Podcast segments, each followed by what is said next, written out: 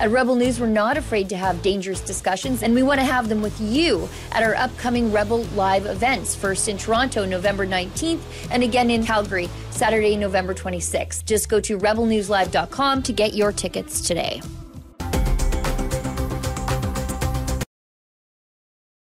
Wow, I love that intro, and I love the work that Rebel News has been doing this past month at the Trucker Commission inquiry into the use of the Emergencies Act. I am Ezra Levant. I'm the Rebel Commander. That's a fancy way of saying I'm the president of the company. And I'm sitting in our world headquarters in Toronto, Canada, but the center of the action, the gr- center of gravity for the company this past month has been in Ottawa in an Airbnb that we've rented for the duration of the inquiry, a month and a half. We found the closest Airbnb to the actual commission building. It's so close.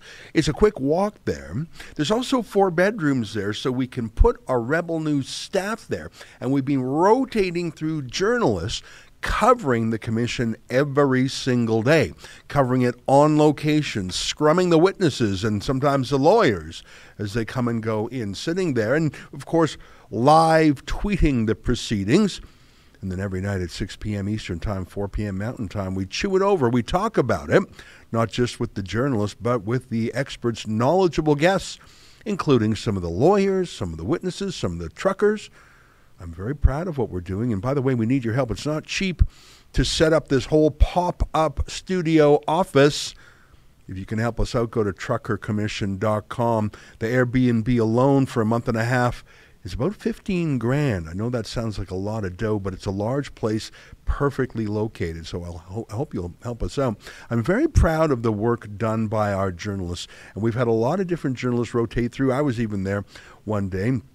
Let me introduce to you some more teammates who are on location. I see on the screen now William Diaz Berthiaume, who is one of the newest rebels. He's actually based in Ottawa, and I would say that he has been leading our coverage in the city. So grateful to have him. And you can see on the screen now two Albertans who have been uh, deputized to go to Ottawa and cover things on the ground. Celine Glass and Sidney Fizzard, who himself was embedded with the trucker boycott, uh, trucker convoy rather, at the Coutts border crossing in February. So what a pleasure to have three of my favorite rebels. Thanks, guys and gal. Well, it's good to see you too, Celine and Sid. Nice to have you there. Well, William, you have uh, because you're based in Ottawa and you actually live in the downtown. You have been covering this literally every day. Uh, before we get into the substance of it, tell me a little bit about. Um, what it's like to cover it. What, I mean, the very first thing that, that comes to my mind, and I know this is sort of an inside baseball thing, is that Rebel News has been officially accredited by this Commission of Inquiry. In fact, if I'm not mistaken, 13 of our journalists, I might be wrong on that number, have been accredited, including myself. And the commission has been very open. Members of the public can go in, but in a, in a way, members don't even have to go in because it's being live streamed in French, in English. The documents are being put up on the website simultaneously. A couple days later, written transcripts. I have to say, this is a very user friendly, transparent commission of inquiry. I find that very comforting because I was worried that the whole thing would be a stitch up. What do you think? Well, I think I think that I agree with you. I think we saw that it was indeed transparent. Uh, I think the commission is very fair. People that had doubts at the beginning that the judge was a liberal shill or a liberal liberal party member or some sort, um, saw he's able to be impartial. We see him being impartial to the Freedom Convoy lawyers as well as to lawyers such as Paul Champ. So both on the total, total opposite side of the spectrum. Uh, he's very professional. He's able to remain non-biased, and I think that's some of the doubts that people had. Apart from that, the witnesses are great to hear. I think is extremely revealing, and the government of Canada officials and the government, uh, the Liberal cabinet, must be shaking their boots right now, looking at the evidence that's being shown, because we all see that the Emergencies Act was helpful but not necessary. That's what every single witness that is honest says: helpful but not necessary. And I truly look forward to see the cabinet testify in the next two weeks. Yeah, you know. Um, to be very specific, this Commission of Inquiry is part of the Emergencies Act. It's a form of martial law that has actually never been used before. It's the successor legislation to the War Measures Act. And because it's such a grave undertaking to suspend civil liberties, it mm-hmm. has built within it a, a, an accountability device that within a certain period of time, a judge must inquire as to whether or not it was necessary. And it's a very strict test, isn't it? It's sort of yeah, a two yeah, step. Go, go ahead. No, no, it is. It is a very, very strict step. And I was talking to Brendan Miller yesterday, and it's the, the whole commission is based on on, on a on a book. There's a framework of the commission. It's very interesting. I'm not quite sure what the title of the book is, but it's based on a book written by a Western lawyer, uh, I believe from Alberta. So the, the whole way the commission is, is done is extremely professional and it's, it is extremely serious. Um, but at the same time, we're here because people had bouncy castles in the street. We're yeah. here because people had fun in the street. And uh, on the opposite side, you look at lawyers such as once again Brendan Miller, who um, is representing people who, who is fighting uh, in court against or for people who are murderers who committed serious crimes. So no, it's interesting. Yeah. Yeah. Uh, you mentioned Brendan Miller. He's one of the many lawyers with the Justice Center for Constitutional Freedoms. They're doing a great job. The Democracy Fund Alan Honner, the director of litigation there, he's also accredited as an intervener. So I think that goes to openness and transparency. Let me get back to what I was saying about what the purpose of the commission is. Um, it's not to relitigate the politics. It's not to say are the truckers good or bad, or even are, is the government good or bad. It's that that wouldn't even be the role of a judge. The role is very mm. specific. It's to see whether or not uh, the necessary convoy mm. met uh, the crisis or whatever you want to call it meets the definition of a of a national danger, a national emergency, uh, using language from the CSIS Act. Actually, was the country were people in in serious danger, or was the sovereignty of the country like was there a real revolution afoot? Those are really the two species of emergency. Was there a, a mass danger? Or was there a danger to the country itself, like the government falling or being toppled?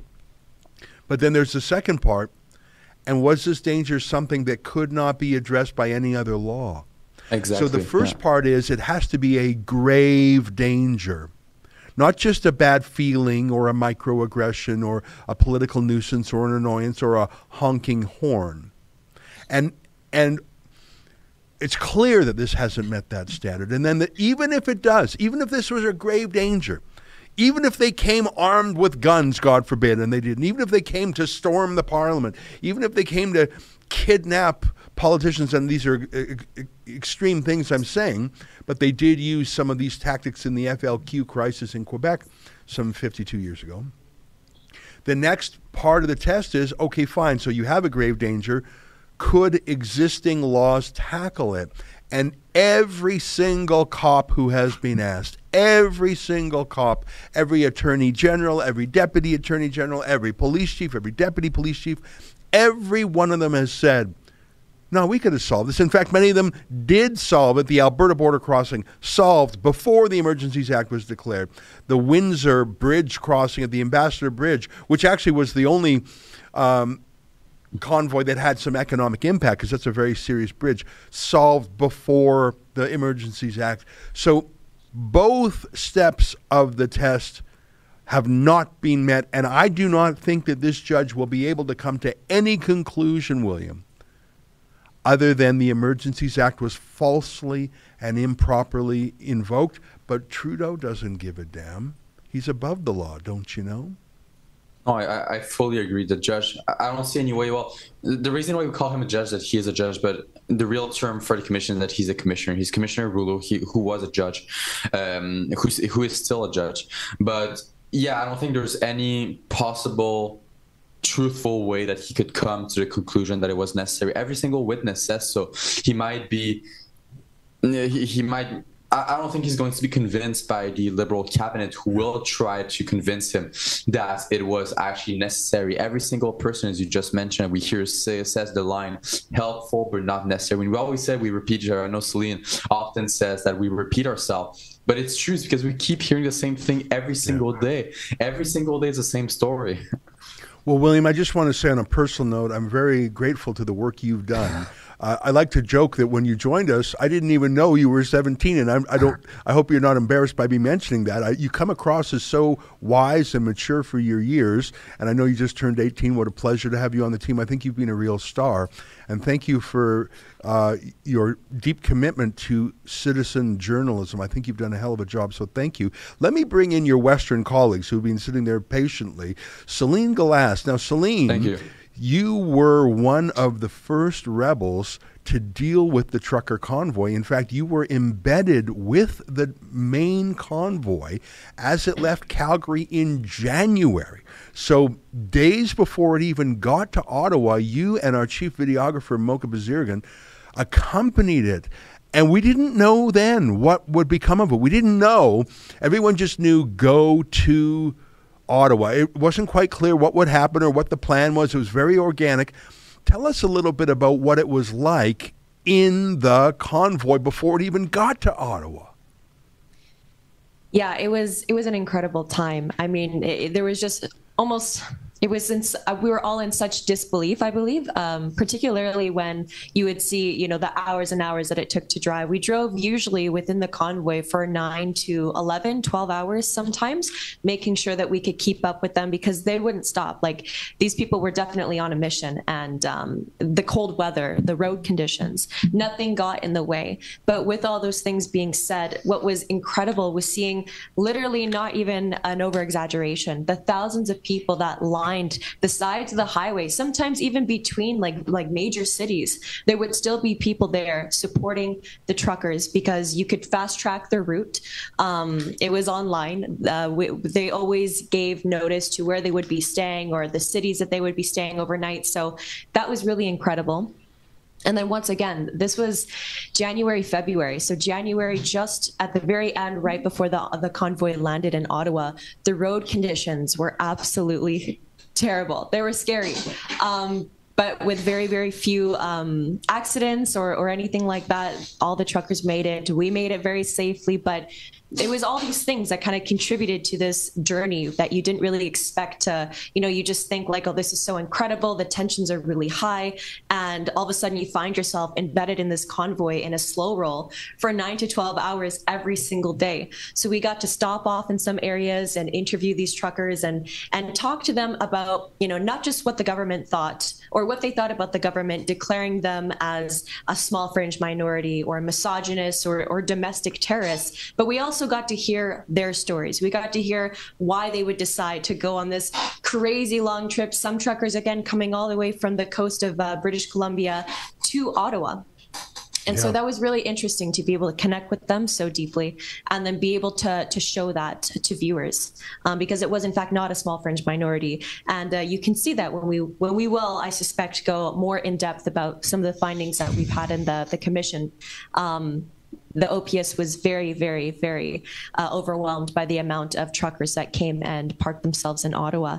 Um, and it's because they were following mainstream media, and that was admitted. Yeah. So they That's were following fake news. That's yeah. a great point. Uh, Celine, um, I, I, just want to remind our viewers what we're doing. this live stream, we have a live stream typically every day at 6 p.m. Eastern. Today, the commission is off. Uh, I, I, think the Remembrance Day um, uh, mm-hmm. uh, memorial is the reason for that. So it's sort of a half way, almost not quite exactly halfway through the commission. And besides just recapping things, we've got about a dozen video clips from the commission, and we're going to play those in a moment. But we're just setting the scene a little bit, reminding folks what, why we are in Ottawa where you are. It looks like you're in a kitchen. You are in a kitchen. That's we made a kitchen studio in the Airbnb, which is fun, which is fun, and it's in a, it's really close to like it's in the middle of the action of Ottawa. I I enjoyed my my brief day there, and I'll have to go back. Um, I, before I go on to Sydney, I just want to mention what you described there. Traveling up to 11, maybe even more hours a day, talking to people, getting to know them, the feeling of camaraderie, seeing the different. That's actually journalism. That's getting to know a subject, getting to know a story, pointing your camera at things and showing it, asking basic who, what, where, why, when questions, showing some curiosity, That's a, that's really journalism. And yet, as far as I know, not a single mainstream media journalist was embedded, traveled along with the truckers anywhere. Like other no. than Rebel News, I don't think there was a journalist who embedded themselves. And, and we knew in our bones very early that this would be a big thing. And it's just incredible to me the lack of curiosity by the re- I mean, aren't you curious?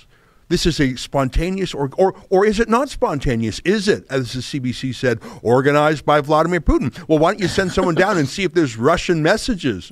You know, I mean, like if you if you're skeptical, I mean, send a skeptical yeah. reporter, send someone instead mm-hmm. of just taking your talking points from the PMO. So what you described, you, I mean, and yeah, be, the coldest part of the story. I went down to the convoy in Ottawa. It was bloody cold. Now I wasn't dressed properly. I'm an idiot, but it was so cold. That's part of the story too. To have thousands yeah. of people in minus 20 degree weather, that's dedication. That's not some professional political, you know, rent a mob. Uh, that, that shows up only if they're paid or something, like the left often has. These were people who have likely never protested in their life before. Truckers are too busy working to protest. And mm-hmm. it was such a phenomenon, and the sheer lack of curiosity and interest by the media party is stunning. And while, of course, this commission of inquiry is showing that the police and the politicians had no basis for their brutality, it's also an indictment of the media party because time and again we have heard witnesses say that all the scandal, all the rumors were being whipped up by the mainstream media rumors of violence, rumors of assault. Yet not a single witness, either a layperson, a citizen, or a cop, has said, Yeah, I saw violence. That's right. In fact, what we have a clip a little bit later of Steve Bell. In fact, why don't we do it right now? Let's go to um, uh, clip number five. This is Steve Bell, perhaps the worst cop in the country. Now, I know Brenda Lucki uh, the RCMP commissioner, by some measures, is the worst cop in the country. But in terms of sheer odious malice, in terms of abuse and threats, in, in terms of violating his oath, I believe that Steve Bell, who was just replaced as the chief of police in Ottawa, I think he's the worst cop I have ever seen uh, at that rank. Here's clip five, where he was forced to admit there actually was no violence. And so this, I'm going to call him a dirty cop because I, I think that applies here, not in the terms of corruption like taking a bribe, but doing political errands while wearing a badge. Take off the goddamn badge, you liberal hack, if you want to be a liberal hack. You put that badge on, you're a cop with an oath. Look at this dirty cop running errands for Trudeau. Take a look at clip number five. In your evidence in chief, you kept using the word violence regarding protesters, right? Yes. All right. And you've heard the evidence of Superintendent Morris already. You sort of touched on that. And he had stated that the lack of violence in Ottawa uh, during the protest was actually shocking. So I, do, I don't recall that statement. All right. So is it fair to say that when you use the phrase violence, you're not actually describing any form of physical assaults, are you? I'm, I'm well, physical assaults do contribute to what I'm describing. I was specifically describing the violence that our community felt as a result of the culmination of actions that the occupiers engaged in. So the violence that they felt, not actual violence, is that what you're saying? That is correct. Not not the criminal code definition of violence, but the violence that they felt by having incessant horns blared. Right. And by not, having trucks run 24-7 a day. Right. By having people intimidate them and follow them. And by having people rip masks off their head. By feeling sheltered in their homes. Well, I, I th- thank you. I understand what you mean. But uh, you're not talking about violence under Section 2 of the CSIS Act, are you? No, I'm not. Thanks. What a disgrace that dirty cop is. And you know what? By the way, there was even a lie embedded in his answer people ripping masks off faces. That was inquired in detail by the commission. That was a wicked lie. That, that wicked, dirty cop should be drummed out of the force. If there were justice, he himself should be put on trial. Instead, he'll probably be given some plum patronage position for running errands. By the way, I am advised that we have a special guest on standby. I'm going to go to Sydney Fizzard uh, next, but then we're going to talk with a trucker who was part of the convoy at the Coutts border blockade between Coutts and uh, between the border of Alberta and Montana, who was holed up there with Sidney Fizzard and who is actually being charged and is being prosecuted. And Rebel News is crowdfunding his legal defense. I'm talking about Marco van Huigenbos, and he'll be with us in just a moment. But before we go to Marco, we're going to talk to Sidney Fizzard. Sidney, thank you for waiting so patiently. I remember when you and Kian Simone were in our Calgary office, and we heard that the truckers were mustering at the at the other border crossing. There's a bunch of border crossings in Canada. This one in Coutts, Alberta. And in my bones, I knew that was going to be interesting. And I said, "Hey guys, go down there." And I don't think you guys even packed a second change of clothes. Correct me if I'm wrong. And you wound up being down there for the duration. Tell us a little bit about what it was like. Again, just physically, you hop in your car. I don't think you'd ever been to Coutts, Alberta before. You're, you're, I think you're originally from Ontario. You're, you're in our Calgary office. You're doing Calgary journalism, and you go to this tiny town, population 245. Like it's, it's not even a town. I don't even know if it's a village or if it's incorporated. You go down to, to Coutts, Alberta, what was it like? What did you see, and what did you think when you came upon all those trucks? It was uh, it was an incredible experience, and you mentioned I haven't been to Coutts before. Well, uh, to be fair, not many people have uh, been to Coutts. It's a, a, very small, very very small town village. It's a, a small border uh, on one side it's Coutts and on the other side it's Sweetgrass, and these communities are very laced in with each other. Uh, so immediately there's kind of an understanding that uh, a lot of the grievances that would be expressed by the COVID mandates and restrictions that were put in place, uh, especially uh, on the border with the uh, Americans, there's a lot of issues stemming from that. And as we found out, you know, many of the the people, the residents of Coutts, were also in strong support of what was coming their way, which uh, was at first a slow roll, a slow roll convoy that was in support of the Freedom Convoy that was approaching Ottawa, uh, and there was there were thousands of people, quite literally, uh, and and over the duration, uh, it would not surprise me if tens and tens of thousands of people had arrived and made their way through at certain points. And what ended up happening was, I believe, uh, uh, roughly on January 29th, is the slow roll. It, it was so congested, there was so much traffic and everything like that, and there's a lot of people who were kind of like, well, you know, we're kind of already stopped. What's to stop this from turning into a blockade or being a blockade, I guess you could say. Um, and from that, the the Coutts blockade, as it's now known, arose, and we see uh, some of the footage here. This is the smuggler's saloon on, pardon me, the smuggler's saloon on screen that we're looking at. This is the the little shack that was right beside the highway where all of these demonstrators, they kind of that that, that was the collection point. That was the area that was where the, the, the bathrooms were. That was where the food was coming from, uh, because you know with that many people, there there had to be uh, uh some kind of organization so that everyone was fed and taken care of, and that's exactly what we did. And we see this individual individual actually on screen. Kian filmed this. Uh, Kian Simone, who's here as well. Uh, these two individuals were temporarily stuck uh, behind the blockade, and the truckers went out uh, to talk to them, be like, "Look, we don't mean to inconvenience you. Um, it, apparently, you were let through the border, even though we told the border that the blockade was here." Uh, and they they offered them food, help, anything they needed. And what did they do? They went in, they got some food. They believe they got some coffees or some other stuff. They actually signed the Canadian flag that was in there, um, and, and, that just shows you like it, the support for this this movement was quite all over. Um, and, and, even within the province of Alberta, there was decentralized blockade action uh, happening across the province in conjunction with the Coutts blockade and consequently in conjunction with the Freedom Convoy in Ottawa. It, it, it, it was the Coutts blockade, but it was quite literally the province acting up. You know, uh, the reason the size of Coutts is relevant 245 people. I don't even know if it's an incorporated entity. I think it's just a place.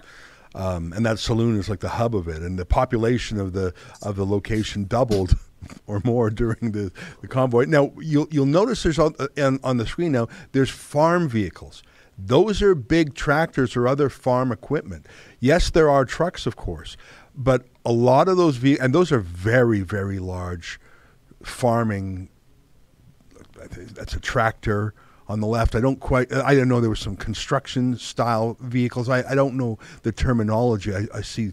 Anyway, just incredibly large vehicles. Oh, look at that! Someone who, who was giving a shout out to Rebel News. That's great. That's a combine, I think. Um, when when you have a convoy in a city like Windsor, Ontario, which is a large city, or a city like Ottawa, again, a large city, you have a large urban police force with specialists like the SWAT teams, probably helicopters, and you can call on other backup from other police forces nearby.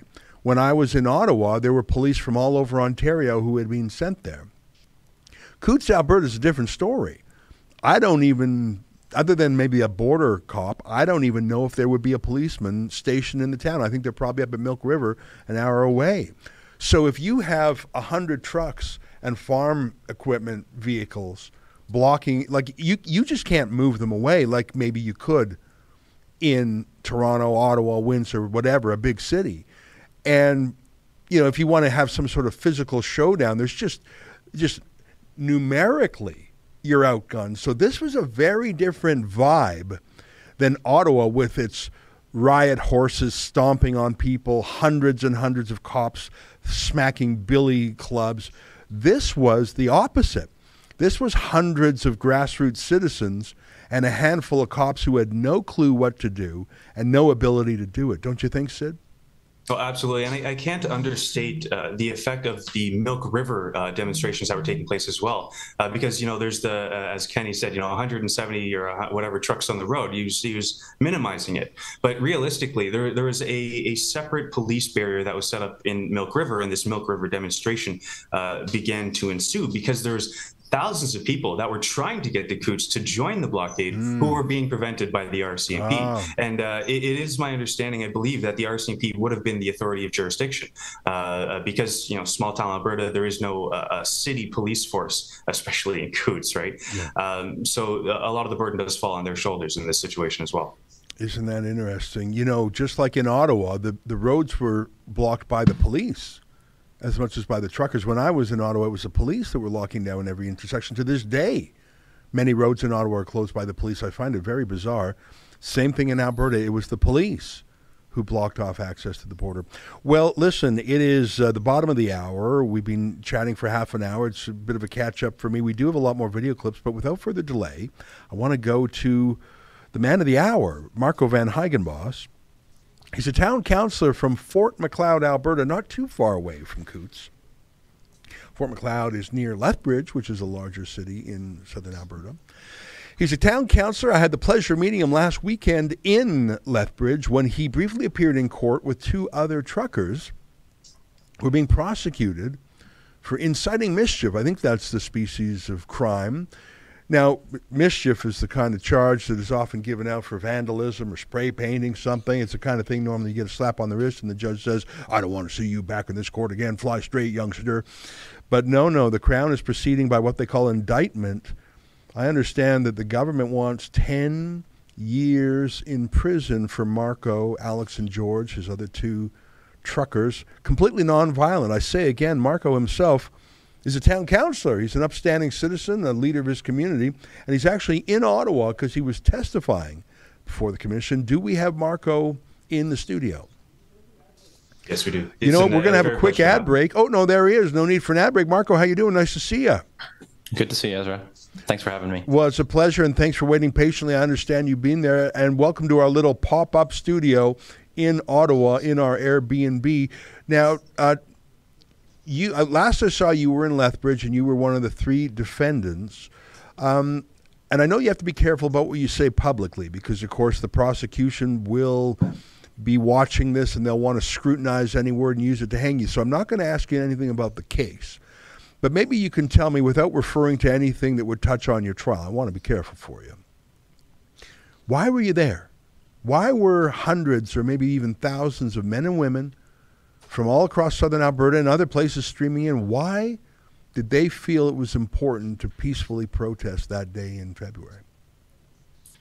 We were there to stand up to a government gone rogue. Um, during the 18 months at that time of COVID, we had seen uh, our, uh, our, our local municipalities, our, our boards, all of the powers that are given us through our Westminster parliamentary democracy, democracy essentially put in a put in a box and put on a top shelf. And Kenney, with his pick committee and the authorities given to AHS through their emergency measures, were running the province. And the inability to communicate with our elected officials drove us to a place that essentially drove us to Coutts. Um, that was that was where we, we we made the stand to to demand accountability from our representatives. And the mayor of Coutts, and again, mayor is a big word for a place of two. I was a student council rep in, uh, you know, in school, and I had more constituents than the mayor of Coutts does. But he is the mayor. Um, tell me what, how the local town reacted. Like, like everyone knew people who were on the line, and there may have been disagreements about it. But these were not strangers; these were friends and neighbors and family in many cases, weren't they? Correct, correct. Um, I'm not from from the Coutts area, from Warner County, but a lot of the a lot of the individuals, a lot of the residents of Milk River and Coutts supported this. Uh, the mayor himself testified that it was probably a 70-30 split, and it, it, comes back to you know 70 30 split 30% of the people uh, might not have agreed with certain tactics that were being used. But to say they they didn't support us i, I would disagree with that. I believe all of alberta supported us um, but being an organic event uh, there was there's things that happened that we we we that were out of our uh, out of our control. We we responded to it, right? It's essentially, uh, we we built the plane as we were flying it. I've heard that comment a few times this week, but um, uh, to say, you know, 70-30, I think that's a pretty accurate description, and it. Um, but to you know back to that 30% i i never really interacted with that 30% so i can't attest to that but um, the support was there from the communities surrounding that uh, surrounding Coutts and and and the county yeah, we're looking on screen of different imagery. That's our friend Kian Simone, who, along with Sydney Fizzard, was down there for the bulk of it. Very interesting to be embedded with the truckers. They were right there in the saloon. They watched the negotiations. Tell me about the the role of I, I remember getting a phone call from Sid and Kian about how it was going, and there was a worry that the RCMP negotiators were not negotiating in good faith, that they were misleading, that they were sort of silver-tongued devils, and, and, and tricking folks. And I thought, boy, there's a chance that's going to go wrong. So we mustered some crowdfunding money, and we sent down a lawyer, Chad Williamson, who I think was a perfect fit for this project, and Chad is representing you and the other two truckers. There's Chad right there. But he, he's representing you in court now. But back then, he was sort of a go between, just to make sure that everyone knew their rights and to, to liaise with the cops so that they had someone. I'm, I'm not saying that the truckers were unsophisticated. I'm just saying that they aren't used to hard bitten negotiation with, with tough hombres on the other side. That's what a lawyer does every day. A litigating lawyer fights against another side all the time, every day. That's how they're mentally trained. Whereas a trucker is a friend to all. He's not getting into fights. So you put a bunch of truckers in a room, then you send in these silver tongued devils from the RCMP. That's not actually level playing field. You add Chad Williamson to the game. Okay, now it's a level playing field. That's at least how I think of it, but I wasn't there. How was it? Did Chad fulfill that kind of a role when he was there as a liaison? Absolutely, uh, Chad with his uh, colleague uh, Martin, uh, they they came down and they you know in in layman's terms explained what we were up against and what could happen and if it happened what we how we had to respond. You know, um, you have a right to to to a lawyer. I, I remember the exact uh, terminology. I think it was something yes yes no or, um, but it was in the event of of arrests and we we felt that that would be what it came to. Um, we weren't going to resist. We weren't going to fight back, but we were going to stand our ground. And we also knew that eventually, systematically, the uh, the government would have to remove us. We were aware of that. We made that decision, and that's that's that that decision when we when when you have truckers and farmers and families who come down there knowing they could uh, go into the world of legal prosecution, something they're not aware of, something they're not familiar with, but showed up anyways and and stood their ground. That that that's that was powerful. You know, it was amazing. I was just we were showing on the screen there men and women, truckers, farmers. I think they were singing "O Canada." One fella had his hat off over his heart. We also saw about 20 cops, you know, and again, so those are the truckers there. I think this was sort of the showdown day where a bunch of truckers came and were basically saying, you got to get out now. But you can just see what I mentioned earlier. Ottawa, Windsor, those are big cities with big police forces. You could get three, four, five hundred cops, a SWAT team, riot horses, helicopter dispatched in a, in a matter of hours in those cities. But in Coutts, Alberta, the best the cops could muster was 20 folks. And the exuberance and the sheer numbers and the and the flat open spaces. Those cops were, were were showing it on camera now. They turned and walked away, like they they thought they could get the truckers to blink. The truckers didn't blink. The cops blinked. I thought that was a fascinating moment. That was an extremely powerful moment. That was um, the the Tuesday of the first week. I remember that clear as day. I remember their first attempt, um, and this is this uh, this syncs with that um, um uh, the farmers and the, the, truckers breaking the very preliminary Milk River blockade at that time. They, they blew through there. You might have seen videos of that previously. But they had made the attempt and had essentially told a few truckers because we were we, we didn't have a barricade we didn't have a barrier we just had trucks on the highway facing east and west so we had no real way to to stand our ground in in, in a in a way that the RCMP would have to have to essentially come come to a, a standoff with us. And they had convinced a few truckers to leave by just essentially saying, you know, you're, you're leaving or you're getting arrested. So that's a pretty obvious decision. But out of the, you know, it was a pretty, uh, the, the weather was pretty crappy. Out of the out of the blue, I would say blue, but out of the white came these truckers and these these farmers who had seen on the social media platforms that the RCMP was enforcing in Coutts, and they could not watch that happen to their to their friends, to their families, to to their fellow Albertans. So they broke through that barrier, and the timing of that was was just phenomenal. It wasn't planned, but the timing. And when they showed up, we ended up taking that equipment and forming a a fence to fence um, metal barrier with equipment, trucks and trailers and farm implements. I remember this one tractor coming in with a big double disc and it just parked on the highway and it folded its wings down and there it was. And hmm. it it the, the RCMP had essentially retreated when those trucks and tractors rolled in. And they made one more attempt, and that's when the, the, the, the protesters came out of the saloon and came from their their trucks, etc., because it was minus 30 and with wind chill. And we formed a line and we stood in front of the, the, that barricade and we sang "O Canada," and I remember, um, you know, clearly indicating, you know, we maintain our distance. We did. We wanted a no contact.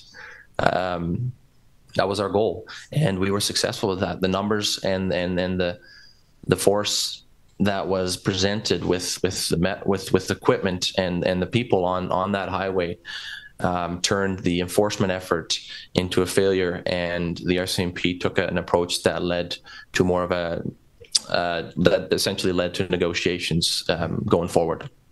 Now, we're gathered here today because we're talking about the Trucker Commission inquiry and whether or not the use of the Emergencies Act was legally, morally, constitutionally, politically justified. It's pretty clear that the answer to that is no. And, and the way I know that is that your blockade, which was by far the most effective in the country, was resolved before the Emergencies Act was deployed. It was resolved. Right. Tell me a little bit about your testimony uh, before the Trucker Commission this week. Yeah, so that's I got subpoenaed um, a couple months ago, and uh, obviously leading up to it, um, not sure um, you know what what how it would transpire. So I, I, I watched a lot of it from Alberta. And this is not something that has ever happened. Essentially, the the Emergencies Act has never been enacted, so the inquiry has never been necessary. Um, so becoming familiar with the proceedings, etc. I remember showing up a couple days early and just getting my feel of the room, but going in um, prepared. I sat down with um, with uh, Martin, my legal counsel, uh, who was um, uh, who, who was sponsored by uh, TDF, and uh, my criminal lawyer Yoav Niv, who who works um, with Chad uh, from Williamson Law. We did a lot of pre- uh, preliminary prep, and I came in and um, I was able to articulate well and speak to what you know. There, I was subpoenaed, but there was also a willingness on my part to to get in front of the commission, to get in front of the country, and to to to share the truth of of what happened in Coutts. Mm-hmm. Um, that the, the truth of what happened has never been fully shared, and and a lot of the truth cannot be shared yet, as there's legal prosecution. Hmm. But the the narrative in, in the mainstream media has changed from an, an event, a peaceful event, where there were unfortunately uh, uh, situations outside of the main blockade that that cast a, a bad light on us, but it was separate. But over the last ten months, that separation has been has diminished, and now all of Coutts, you know, it essentially goes back to. Uh, the, the, the, way the media paints this now is that every trucker was on that highway holding a gun and that's ridiculous so that was part of my my goal was to come to the commission and to share the truth of that and to also share that um, it was not necessary. We, who, you know, we're in Alberta, we're in Coutts. Like, no disrespect to to the to the to the people in this great city, but who, who's Ottawa to us? Mm-hmm. You know, Ottawa is this this faraway place for us, and, and we understand the role of Ottawa. But the Emergencies Act, I might have heard about it, but that was not something that mm-hmm. that, that that made me shake in my boots. That we we we, we had gone there with uh, with with the goal to to to communicate with our or to demand accountability of our provincial government. But when things turned to the situation on hand, we were prepared we were prepared to to make that stand. So there was nothing in the Emergencies Act that was going to change that situation. So in in leaving, it, our decision and the timing of it. Uh, which is public has nothing to do with with the invocation of the Emergencies Act, and that had to be shared mm-hmm. um, from my part. And unfortunately, uh, and this is probably you probably lead to this in your questioning, but unfortunately, the government government of Alberta, in their cross examination of me, and even the testimony of the deputy justice minister um, a day or two later, was very vague in this. It was, they, they, you know, if their goal as the province of Alberta, which they also believe that the Emergencies Act was not necessary, and that's why they requested standing at the commission. But I'm I'm surprised as to how they represented. You know, the the the government of Alberta, their count the council, essentially put me on the stand. It was a prosecution of Marco van Huigenbos in Ottawa. And well, that's that, a that's obviously a holdover from Jason Kenney's regime. The new premier of Alberta, Danielle Smith, is more sympathetic to freedom and more critical of lockdownism. But obviously, uh, she's only been in the office for a few weeks and you have all these in fact your prosecution the prosecution of you and george and marco sorry you're marco excuse me and alex um, the prosecution of you three peaceful protesters was started under Kenney in his last month as premier. Correct. Yeah. and now it's like a zombie that's operating under its own uh, energy and i think the premier has to call it off and I think it's absurd, the demand for 10 years in prison. I think your lawyer is right when he said last weekend at the, at the, the rally outside the courthouse that there's no jury in Lethbridge that would convict. Like if 70, percent of the people of Coutts were in support and their town was being blockaded, but still 70% of them supported it, you're not going to find a jury to convict in Lethbridge. This is pure vendetta. But you know what, Marco, and, and I appreciate your time today we got your back. And when I mean that, I don't just mean we have your back morally and journalistically, but we're, as you know, we're crowdfunding the legal defense. You mentioned the lawyers, Chad Williamson. He's got a couple of colleagues. Yoav Niv is one of them. We even put up a billboard, put up a, uh, some digital billboards around uh, Lethbridge. I saw one with my own eyes. And the website we set up is truckerdefensefund.com, truckerdefensefund.com because I think one of the those are the three men there. There's Marco, that's you on the right, and then that's George in the middle, and then that's Alex on the left. I had the pleasure of meeting all three of you at the courthouse last weekend for the for the first time, and I was very glad I came down there. There's me early in the morning. My face is blue because there's a police light flashing.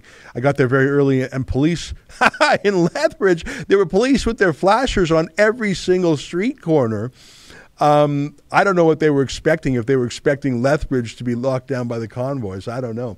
But um, this is all about intimidating you, overwhelming you, stressing you out, bankrupting you, taking up all your time and money. and we can help with some of that, namely the money side. And so we have committed, and this is, I made this commitment to the truckers when you were in the saloon. I remember that our reporters were in the saloon with you, and they called me, and I was at home.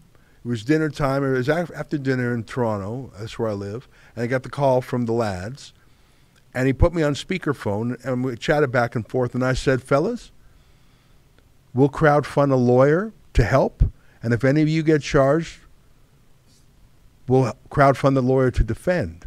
And that has come to pass. And so I went down there to Lethbridge to see you guys look you in the eye and say, "We're going to help you."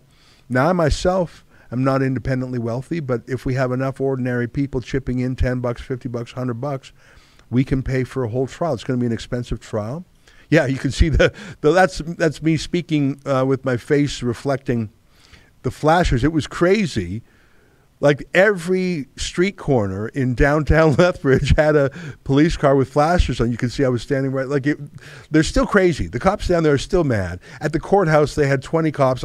I said to one of them, "Is there some trial of a drug kingpin? Is El Chapo inside or something?" And I made a joke to one of them. All you need is a police helicopter. He said, "Yeah, I wish we had one." Yeah, brother, I think uh, I think you're going after the wrong bad guys here. So, folks, if you can help out at truckerdefensefund.com, Rebel News is paying for Chad Williamson and the rest of his firm to defend Marco, George, and Alex. Listen, you be generous with your time. It's nice to see you. I'm glad you're in the nation's capital. I'm glad you had a chance to put your side of the story on the record. I'm disappointed but not surprised that the Alberta government thought they'd try and put you on trial. That's the same government that um, imploded on itself because of, of its abuse of lockdowns. I mean, it's quite something that Jason Kenney, once the leading politician on the right in Canada, didn't even finish his term, and it's because of this abusiveness. Uh, I'll give you the last word, Marco, uh, before you head back west. Um, are you are you hopeful? Uh, do you, do you think the Trucker Commission of Inquiry will will do a good job? Um, are you just give me your reflections. As you said, this is a whole new thing for you. You've never been subpoenaed before. You've never, you know, participated in a hearing like this before. You've never been charged with a crime like this before. Give me your thoughts. Well, we're definitely hopeful. Uh, we we always have to remain hopeful. Otherwise, what what what is the fight for?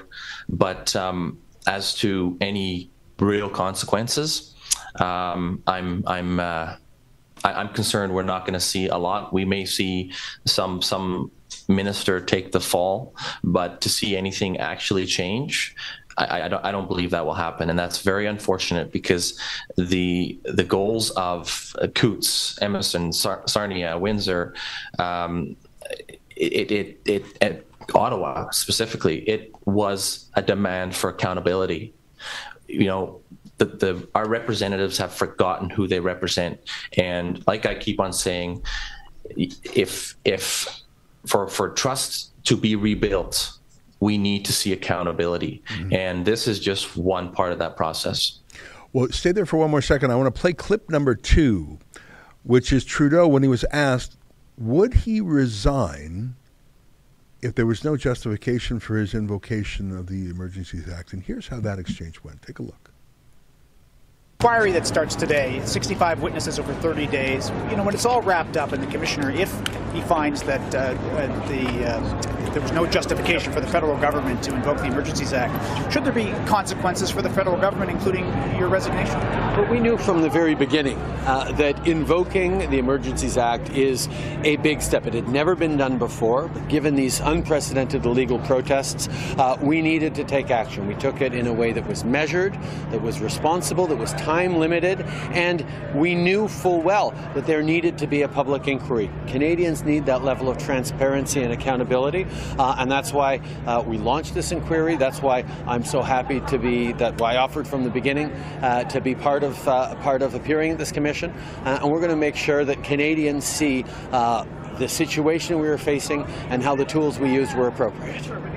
It's found that there was no justification for it. Again, what, what should the consequences be for that? I think the important thing is for Canadians to understand uh, the, the situation we were in and the choices we make. We didn't enter uh, into using the Emergencies Act lightly. We used it uh, with a sense of uh, it was the necessary tool at the time. Uh, we used it in a way that was measured and proportionate, uh, and we're really pleased that the Commission is going to be able to hear from all these witnesses, and that was why I offered to appear. What an odious tyrant. Of course, he's not going to resign if and when the Commission finds it was unjustified. Here's a man who's been convicted under the Conflict of Interest Act uh, more times than any other prime minister in history combined. Of course, he doesn't resign. He laughs at it. Here's a man where mere hours after the federal court ruled that he must accredit Rebel News journalists to the debate uh, commission, and when we ask him questions, he says, I don't have to. Well, actually, the judge just said you do, and you're violating our charter rights for not. He's a petty man who's a son of privilege who doesn't believe the law applies to him. Of course, he will not resign if and when he's found to have abusively used this law. And of course, the media party will let him get away with it. Even in his answer there, he used the phrase illegal protest. That's not a thing in Canada. If you're if you're engaged in a riot, that's illegal. But protests, by definition, are not illegal. Nonviolent protests are not illegal. He's a wicked liar. Uh, and of course, he'll skate as he always does. Marco, last word to you. I, I, I know I said that before, but I just wanted to play that Trudeau clip. I'll, I'll say a last word to you, and then we'll throw to a commercial. And we do have other guests on standby. It's almost the top of the hour, and I've gone a little slowly here. We got a lot of clips. My colleague Lincoln Jay is going to take over for me in the chair here. But Marco, it's a pleasure to talk to you. Um, what message will you bring back to Fort Macleod and Lethbridge, and and if you return to Coutts from your journey to Ottawa? Are you? Do you think justice will be done? Let me ask you that. Do you think Canada is still the Canada you thought it was and grew up in? It's not the Canada that we grew up in. Um, it, that that's that's a tough question. Um, do I? Yeah, there is, there is hope. I believe that's why we're here. Mm-hmm. I believe that's why we stood up. But we have no choice. This is there is no last frontier somewhere else. This, this is it. And and specifically Alberta, we look at that. You know, it's it's it's still it, it's Alberta, and and there's a remnant there that that speaks to generations past, and we have to fight. We have to protect that. And ultimately, I, I might my goal to come down to the commission was to to share a truth and to to fight that. Um, it was a it was a fact uh, gathering uh, journey, and I just hope that Tyler Shandro and his ministry do what they plan to do and hold Trudeau accountable instead of fighting Albertans um, like they have for the last two and a half years. Yeah, that's a great point. Marco Van Huigenbos, nice to see you again. Uh, thanks for appearing on the show uh, for such an extended period. I'm going to say goodbye to you now, and we're going to roll some short ads. And when we return, in my place will be my colleague, Lincoln Jay. And we'll go back to you in the studio there, our colleagues Celine and Sid. And we'll continue our special broadcast at about the halfway point in the Trucker Commission of Inquiry. So it's a pleasure sitting with you this past Thanks, hour. Marco, thank you very much. We'll say goodbye to you and stay with us because there's more ahead after these messages.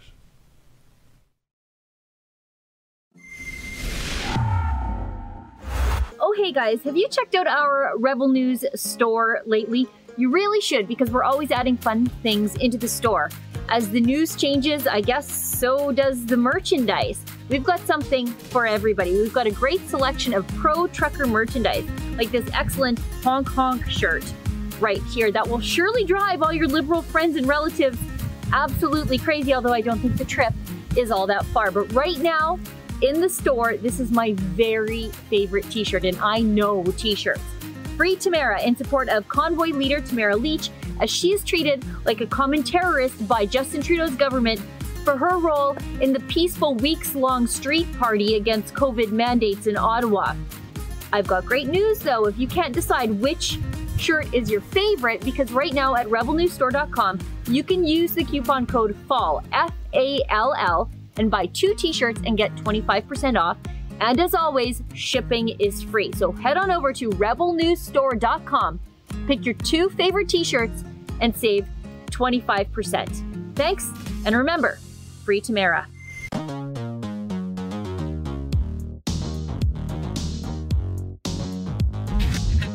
Freedom in the year 2022 for me, folks, it means the return of Rebel Live. Now, Rebel Live is an annual event we used to put on before the man, or was it the COVID Karen, made us shut it down during the pandemic years.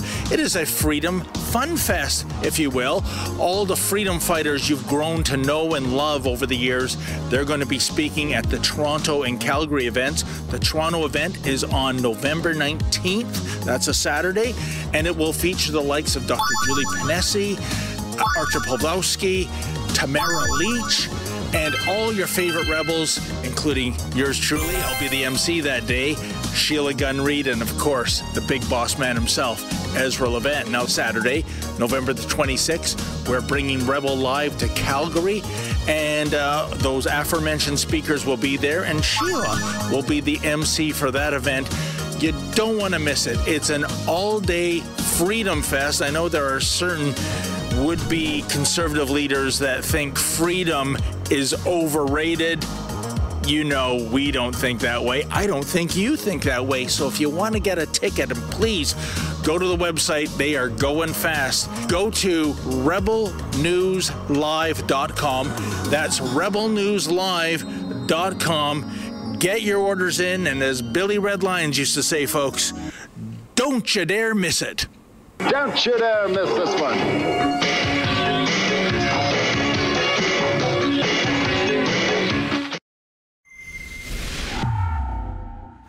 Freedom in 2022 is not sitting idly by while health diktats with no skin in the game make up all the rules.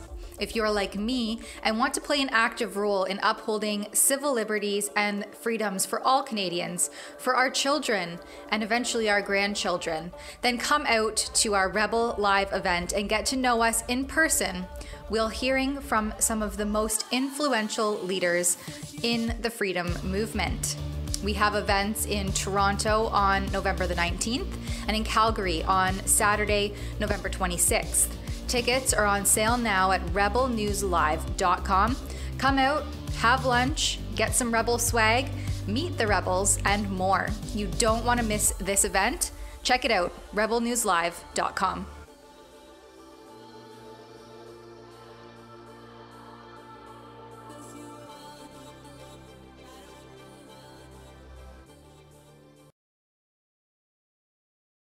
We're back with Lincoln Jay in Toronto. Ezra, bye bye, Ezra. Uh, so I am back here. We are with Lincoln Jay. Lincoln, how are you doing? Good, good, William. How's it going, guys? Oh, it's going perfect. In addition to the great Lincoln Jay from Toronto, we also have, as seen on TV, we have Tom Marazzo here in our Ottawa studio. Tom, how are you doing? I'm good. I'm good. So you dressed up today. I like seeing the dress shirt. I did. Now you're more dressed than me. Now it's two times that I'm less dressed than That you. happens sometimes. That's Not bad. always, but every once in a while. I'm gonna wear a suit But next we're time. both we're both more dressed up than Lincoln. that's right. And you know, That's a given. Another difference that you have with Lincoln is that Lincoln has a puppy straight from the Legion, same as me and me and Celine. But Hugh, if you look at, uh, I don't know if it's possible to see on the camera if you go a little bit more to the right. Yeah, your puppy, you drew it yourself, so you didn't buy one from the Legion. Can you explain why that is? Yeah, so that seemed to be a little bit of a, a hot topic on social media last couple of days. Um, what I have is I actually made the poppy out of some red paper that I had, and um, I have my Veterans for Freedom pin right in the middle, holding on to it. And I have decided that uh, based on the the the conduct of the Royal Canadian Legion over the last uh, two veteran or uh, two remembrance days that I just didn't really feel like I could morally support the Legion anymore. And as a veteran, I'm a lifelong member. All veterans are lifelong members of the uh, Royal Canadian Legion. But even as of today, there's branch 129, I think, in the town of Preston. You can't get in unless you show proof of vaccination. So that's one issue here that I find very contradictory to the ethos of, of what Canadians are, mm-hmm. you know, joining the military to to try to do. The second thing is they were absolutely deplorable in their treatment uh, in many of the legions, not all, but many of the legions out out east when James Topp was walking across uh, Canada and in the eastern provinces and refused to allow him and actually canceled events that he was at saying in, in that he was basically a racist and james Topp has five deployments you know in a 27 year career in the canadian military right. i think going on 28 now the third thing was you know you combine that with the fact that last week they were advertising and uh, renting out their space to a drag queen show full of children so you, you you know it's just a bridge too far for me. So I it is my own personal decision. I still wear the the poppy. It's a symbol of Remembrance Day, uh, but I made my own, and I have my Veterans for Freedom pin in the center of it. Yeah, well, I think there's different ways to look at the poppy. You know, the poppy, I think at its genesis has nothing to do with the Legion. I think it has to do with Flanders Field, and it yes. is a symbol for the veterans. Which is the reason why I'm wearing it today. Mm-hmm. When I think about the puppy, I don't think about the Legion. I think most people who look yeah. at the puppy don't even think about the Legion. They think about the veterans. Well, the so I think there's is, this way to look at it, but there's the other way that's yeah. totally valid as well. The way I should look at it when you the, see the Legion. The thing is, is that the poppy, the Royal Canadian Legion owns the rights to the poppy, and the only place you can get a poppy is through the Royal Canadian Legion. So yes, it does come from Flanders Fields, but they own the rights to the poppy you're wearing. So for me, I, I don't judge, I don't criticize. It's just a personal decision that I made for myself. So what other people do is their business. Yeah, no, I was just curious to, to hear about that. And I think that you were at the uh, War Memorial. I did during the ceremony for uh, November 11. Mm-hmm. Uh, how how was it being there? It was good. Uh, there was a huge crowd there. I, I would estimate, you know, eight to 10,000 uh, people had attended this year. We were uh, quite far back. Um, I attended with with uh, both Beth or Bathsheba Vandenberg, one of my lawyers, as well as Eva Chipiuk, one of my lawyers, in attendance with Tamara Lich, right? And and here's the irony, you know, in a so-called free country, Tamara Lich is not allowed to attend that uh, in my presence without a lawyer being there in between us. And uh, it was strange because we noticed that there was a couple of Ottawa police officers behind us at all times that uh, seemed to appear out of nowhere. So that's right. You made sure to have Eva between you, yes. you and Tamara the whole time. There's yeah. another thing too from the memorial this morning. There was a speech that was given by, um, I'm not sure who was giving the speech, but in the speech it was an extremely interesting speech, and it reminded me of Tamara Lich. They spoke about freedom of speech. They spoke about the right to protest in Canada, how privileged we are to have freedom of speech in our country. And then I think I looked over to Bath and or, or Tamara or both of them and Eva and I was like, that's not what we've been seeing. Not what we've been seeing convoy. And this speech resembled so much to the speech that we heard from Tamara Lich. Mm. And Tamara Lich, when she spoke about this exact topic, yeah. was called a fascist, a white supremacist, a far right extremist, you know, all the worst names that you can imagine. But it was a good speech, and it is true. We are a, a country that is supposed to value freedom of speech. We have veterans that died on the field to protect our right, to defend our right to say what we want. You know, well, a week speech. ago today, we heard testimony of a veteran that was beaten on those steps back right. on February 18th and 19th.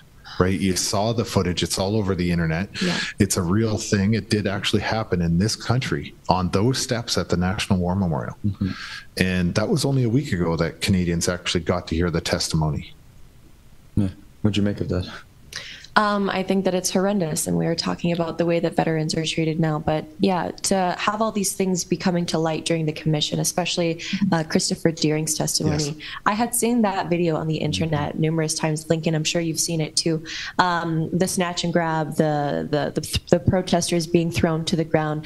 Um, this was an ex-veteran, military veteran, who um, had sustained severe injuries during one of his tours in Afghanistan, I believe, and um, he made it very well known known. I'll just reiterate. He made it very well known to the police officers that were enclosing on the other veterans. On uh, it was at the memorial, wasn't yes, it? It was. And uh, he told them, he let them know that he was a um, he was a, an injured veteran, and so that if it came down to arrest, they weren't going to resist, um, and that they could do whatever was necessary, but just you know, keeping in mind of his injuries.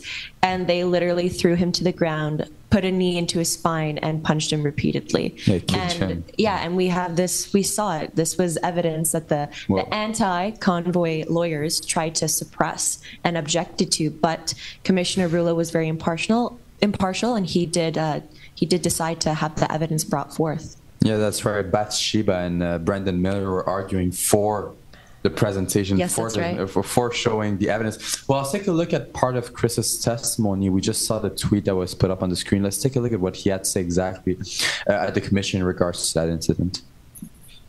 I succumbed and I gave myself to the police. And as the police took me down, again, he knew he kneed me in my side, kicked me in my back.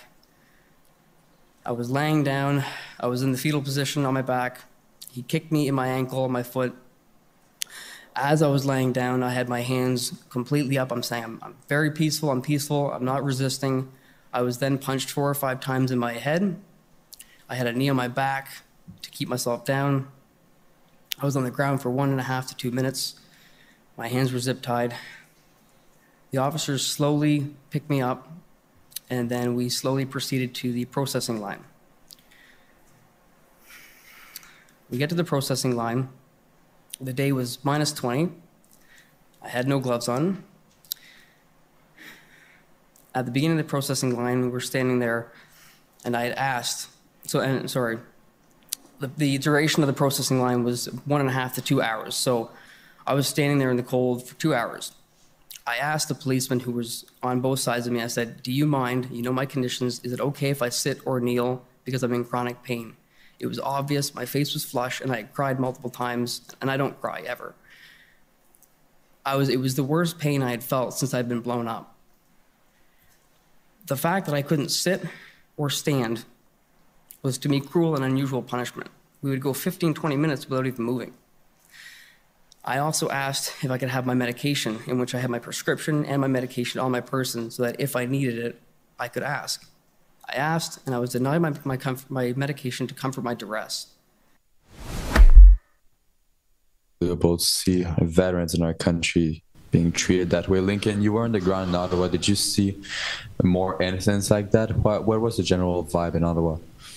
Yeah, well, these are the type of incidents incidences that aren't really spoken about. Now they're coming to light a bit more with the commission. But even so, it it's so hard to break that barrier where the general public can understand what actually took place over the course of those two days where the police moved in. It was there was just no excuse for the way that the police were behaving and in, in the amount of force that the police used.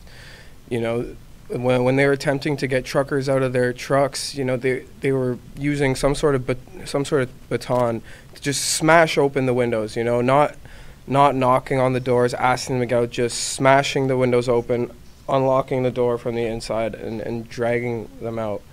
So you know, I the police, yeah, they wanted to clear out the protest. They wanted to to to ultimately end it, but there's just no excuse for for the way that they went about it and the amount of force that they used. It it was just brutal. And again, it's just tough because even though a lot of things are coming to light with the commission, a lot of things are being mm-hmm. spoken about. The sad reality is that a lot of people still don't understand what truly happened in Ottawa. A- The, the, the mainstream media has such a control over people and the information that they're putting out that even with the commission going on, yeah, more information is getting out, but there's still so many people that don't truly understand how bad it was. No, of course, 100%. And, you know, the commission is there to talk about whether or not the Emergencies Act was necessary, not anything about the convoy. So I don't expect to see much more evidence to really show what it was on the ground. But I think there are independent coverage. If people go to convoyreports.com and look at all of your coverage during the convoy, all of our Rebel News reporters' coverage during the convoy, they'll be able to understand. But what we just heard Chris Deering say, like I think it's even more impactful today on November 11th. Uh, Uh, know, during the the- ceremony, I mean, veterans were beaten up by their own police force in Ottawa. This veteran who served in the Canadian military On the war memorial. was kicked Like, that's so disrespectful. was punched, was thrown snow at. And today we saw thousands of people going to honor the veterans who served for our country. But just eight months ago, we saw those same veterans beaten up by police officers. We saw them disgraced by our prime minister, saying that they are a fringe minority with unacceptable views. And our prime minister didn't even bother to show up. So, you know, as a veteran, Tom, how do you feel? Well, I, the the important thing for me was that I got to attend. Um, his presence was really irrelevant to me as a Canadian.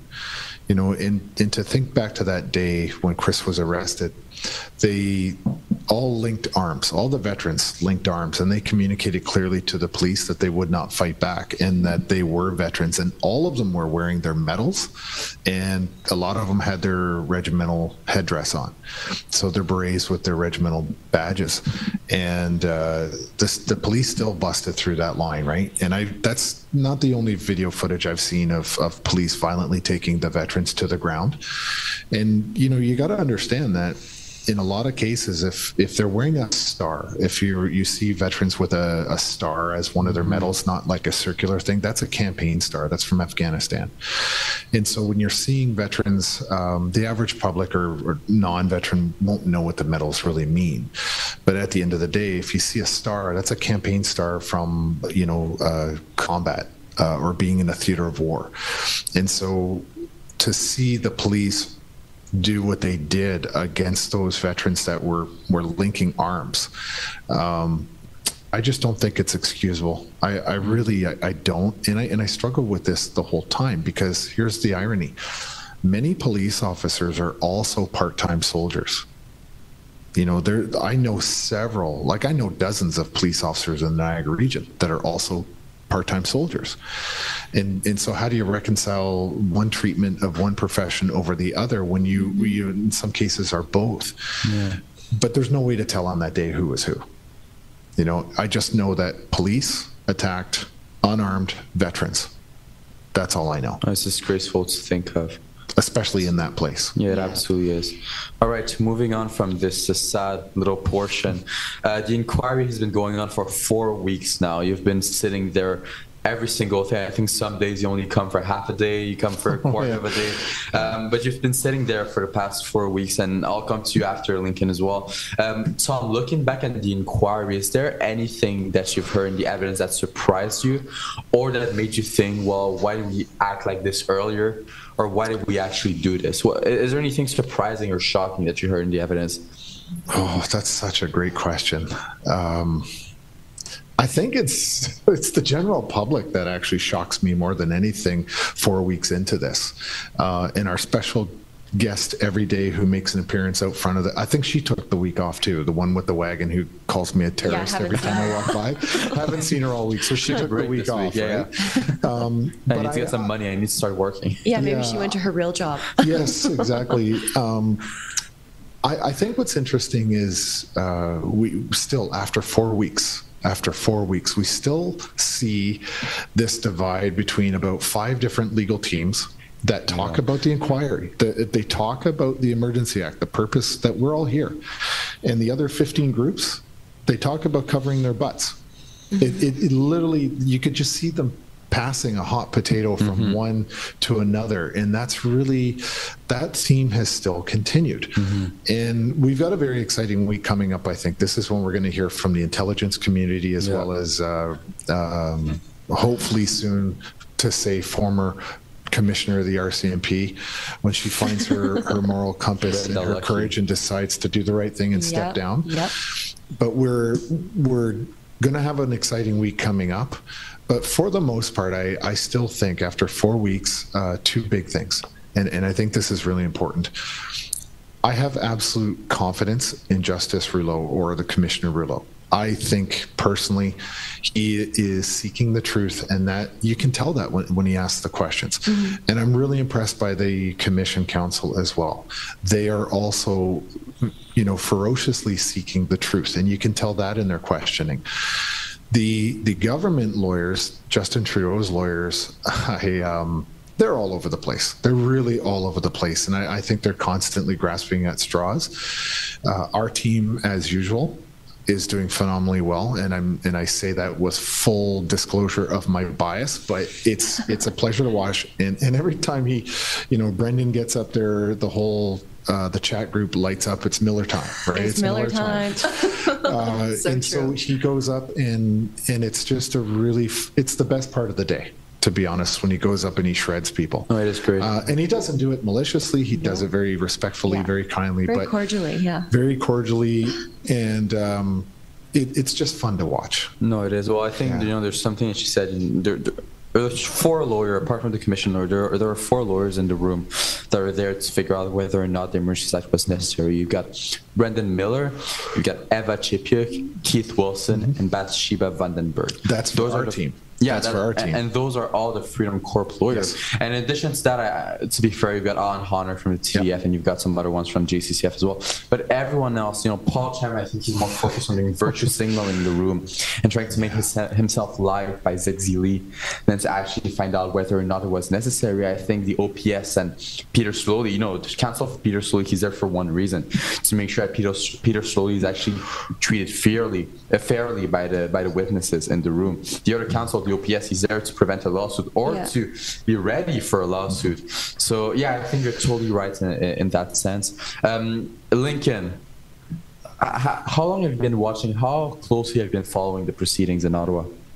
Well, I, have been catching up with it. Just kind of, I've been watching a bit of your live streams. I've been away for a bit also, so it's been a little bit tough as I was in uh, Buenos Aires, Argentina, uh, covering a mayor's summit there. But I think just to add to Tom's point, Trudeau's lawyers are all over the place because it's become clear now after mm-hmm. after what we've seen so far in the inquiry that there's no evidence, there's no justification for mm-hmm. invoking the Emergencies Act. As you guys have mm-hmm. dis- as you guys have discussed quite a bit, there was not really any negotiations between organizers and the government. You know, there was no there was no real methods to try and to try and de-escalate the situation they basically just planned for the they basically planned for the police enforcement that we saw on the last two days, uh, and that was it. So I think the main takeaway from everything is just uh, that it's become clear that there was there's no justification for invoking the Emergencies Act. Yeah, and you know, in terms of what you, what you've been able to see, what uh, the same things that I asked for Tom. You know, you were on the ground for uh, close to a month, I believe, maybe even more than that. You were in Ottawa covering what was happening uh, in front of Parliament. Um, in terms of the evidence that was shown in the testimonies from witnesses, and witnesses like Zexi Li or Catherine McKenney failed Ottawa mayoral candidate, or, Steve Bell, for for that matter, um, chief of police, former interim chief of police, for the Ottawa Police Services. Is there anything that shocked you from what you've heard? Um, well, I think just the veteran that we we just showed the clip of, hearing his testimony, I think that's all you need to see to show how out of line the police were. Th- that's it. Mm. It's as simple as that. You know, it's an unarmed, mm-hmm. peaceful veteran who's handled that way. It's as simple yeah. as that. I guess just finish around table, Celine. You've been following closely, extremely closely for the past for the past two weeks now. Anything surprising? Anything that shocked you? That was really extraordinary that you've heard?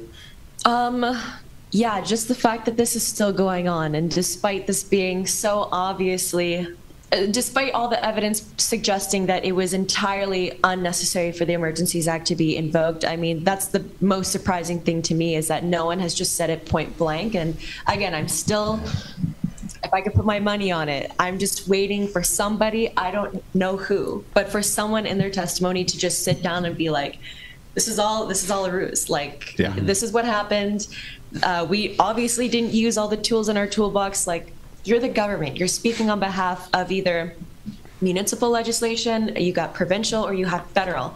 You have a lot of tools in your arsenal that you can use.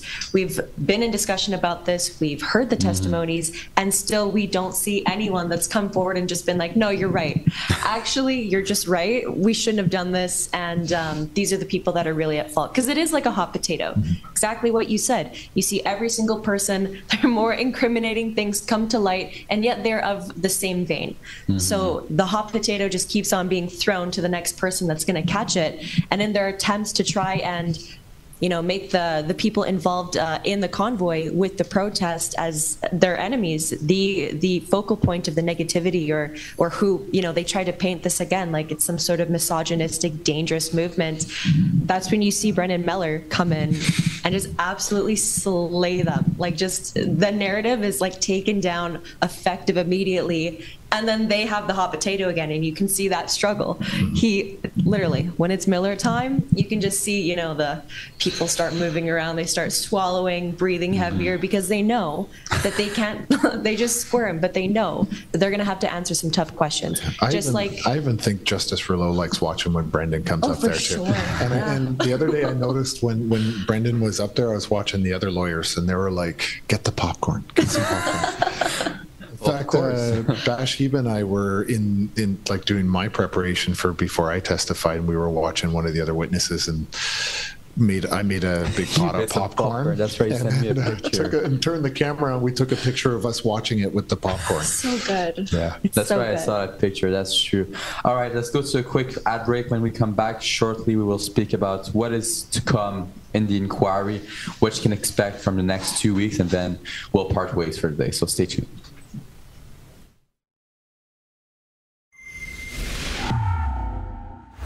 Freedom in 2022 is certainly about being able to make free choices for ourselves and for our family, who we believe are the best. We have seen so much suffering over the last two years. People who die alone in terrible condition, people losing dream jobs, polarized families, and a society that insult and yell at each other for making a different medical choice. But people have risen, and it will be through them that the future will have an important meaning for all of you, but especially for the next generation. Rebel News has been present at every step of this great challenge, but so many other pioneers whom you could meet and hear at our great conference about freedom for our beautiful country, which is Canada. This conference, which will be held in Calgary and Toronto, will show you the faces of the influence of freedom that you have seen over the past two years. You don't want to miss this. So get your ticket now at rebelnewslive.com. And it will be a pleasure to see you there and meet you in large numbers. It's time to drop these masks and let the truth shine.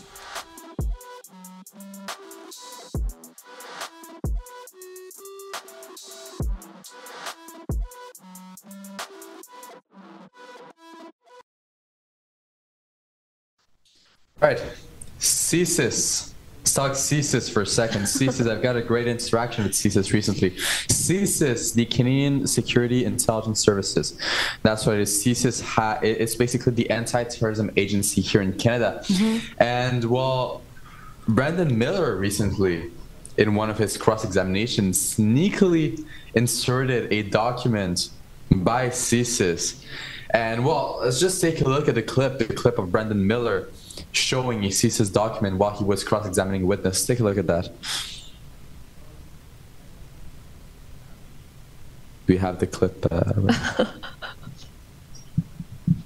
All right. Well, can you can you just before. So just on before, that document Uh, there, on February or February 3rd, CSIS assessed there was no uh, indicators that known IM, uh, IMVEs, and I take it you know what that is, uh, actors were planning to engage in violence. And then if you scroll down to the, the other bullet points, it states on February 13th, CSIS advised that the implementation of the EA would likely galvanize uh, the anti-government narrative within the convoy and further radicalize of some towards violence, referring to the increase in violent rhetoric following the declaration of the state of emergency in the province of Ontario. Furthermore, CSIS advised the in, yeah, thank you. Furthermore, CSIS advised that the invocation of the EA by the federal government would likely lead to the dispersing of the convoy within Ottawa, but would likely increase the number of Canadians who hold extreme anti government views and push some towards the belief that violence is the only solution to what they perceived as a broken system and government. Following the invocation of the EA, CSIS briefed Cabinet and reiterated the potential for the EA to increase anti government views and violent ideologies, including in those not yet radicalized. Now, can you agree with me that you would never want to uh, do anything that could create further radicalization of extremists within the city of Windsor? Is that fair? I'm, Yeah, I I'm going to object, object to this question on this document. Withdrawn. and object to this document being Yeah. put to the With- mayor. Withdrawn, I'm done. Brendan goes like this, just like Ezra. You know something interesting is coming up. No, you no. Like, can you can you vulgarize what we just saw? Yeah, so essentially that document exactly explained that from CSIS, from Canadian intelligence, they literally put in their two cents, which is worth a lot because it's literally CSIS. They practically said, um, yeah, don't invoke the Emergencies Act, um, negotiate with them, um, because if you invoke it, it's going to essentially, in my own words, it's going to make them lose more trust in their government. It's going to put them in a position where those radicalized ideas would be it, obviously. Um, it's just yeah it's um Yeah. so don't invoke the emergencies act. Don't do that. Negotiate. Do other things. And they still didn't do that. And that was from CSIS and then he withdrew it because he was being objected Well- against. It, you don't see that right hook when it comes from him. You know you, you miss it. Totally miss it. It's in the evidence now. So right now, when the commissioner when the commissioner reviews the reviews the inquiry, reviews the evidence, this is now on the record. This document, which is what is important, it brings us to. Uh, next week, so next week we will see CSIS officials Mhm. testifying in front of the commission. Um, what can we expect? you know, First, we should say what IMVE is, which is ideologically motivated violent extremism or extremists. So it's basically a really fancy acronym, probably for terrorism, right? And so this is this is the whole point. CSIS basically said, "Hey, if you do this, you run the risk of further galvanizing anti-government uh, beliefs and Yeah. rhetoric, Yeah. and uh, you, you, you know, you're basically feeding into the hands of IMVE. There are other categories of it, and so next week when CSIS does come on to the stand, and and I think there's more than there's a couple of witnesses from CSIS. I'm not entirely clear if the the room is going to be cleared or not. I wouldn't be surprised if, in some cases, some of the CSIS people are uh, not testifying in public. Well, there there is one. Commissioner Rouleau did provide a decision on a sort of blackout from the public and ex parte in camera hearing uh, for a few hours for some of the CSIS officials.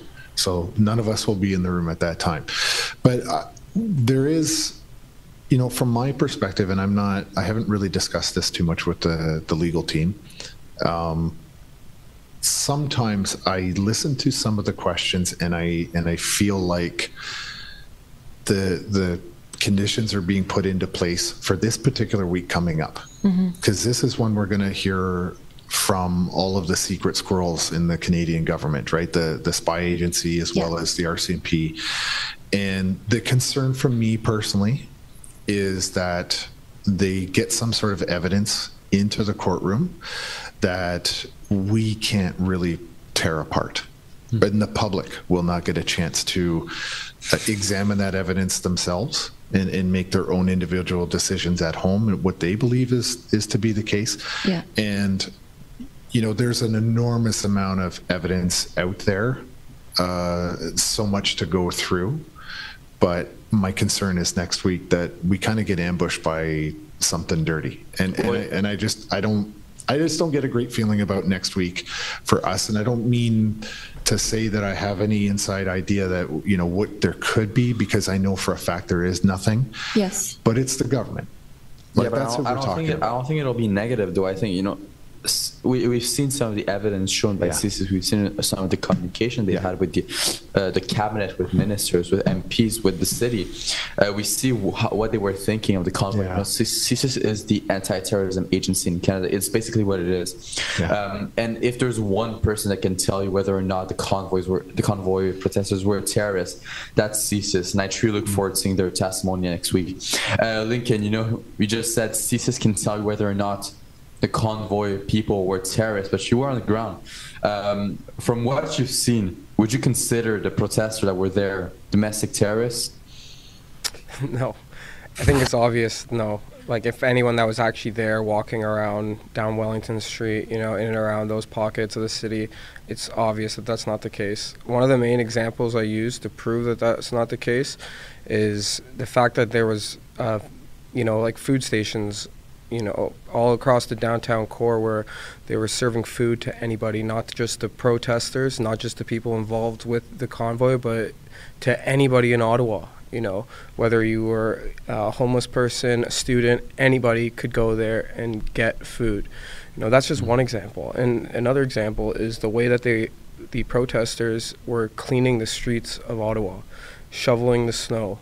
You know, the streets must have been cleaner during the three, three and a half weeks that the convoy was there than Ottawa on a regular day. So I, I think it, it's quite obvious that the protesters were peaceful. And I think it's interesting that CSIS knew that this was going to, you know, basically open more people's eyes to the fact that uh, there's overreach from the government with the Emergencies Act, and it's going to push more people to to that side where they can see that the actions taken by the government are just not just. So, you know, the Emergencies Act is horrible, and the way that they did it was horrible. But I guess if there's any, if it, it's tough to say, but if there's anything good that did come out of it, it's how many more people were awakened from them invoking that. Yeah, well, I think it's great to have the insight of someone who was actually on the ground. You know, we've been talking to Freedom Convoy. I don't even know how to call you anymore. Interns. We've been talking to Freedom Convoy interns. That's what it slash says on my Volunteer. key actors, yeah, He's a volunteers, volunteer. students. You were convoy students. Um, you know, we get your perspective, but then we can also get the perspective of the actual protesters who are on the ground, who would speak with some of our reporters, including you, including other of our Rebel News journalists, uh, daily, every single day. So yeah, thanks for joining us uh, today, Lincoln. Um, and if you guys want to see some of Lincoln's coverage during the convoy, you can head to you can head on to convoyreports.com and there you'll see a bunch of videos from Lincoln, Alexa, uh, David Menzies, and a lot of other people. All right, thanks for coming on, Lincoln. Stay tuned. We'll go to a quick ad break, and when we come back, we'll discuss further uh, the Emergencies Act inquiry.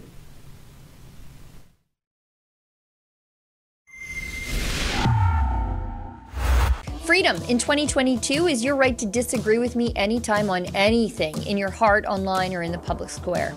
Freedom in 2022 is also your right to live your life however you see fit without hurting me or, for that matter, being bothered by me. But freedom in 2022 is in very real danger under constant attack by Justin Trudeau through his censorship bills, his attacks on gun rights, his attacks on farmers, and his attacks on peaceful protesters. These people have even tried to denormalize our flag. At Rebel News, we're not afraid to have dangerous discussions that Justin Trudeau, the media, and big tech censors say we're not allowed to have.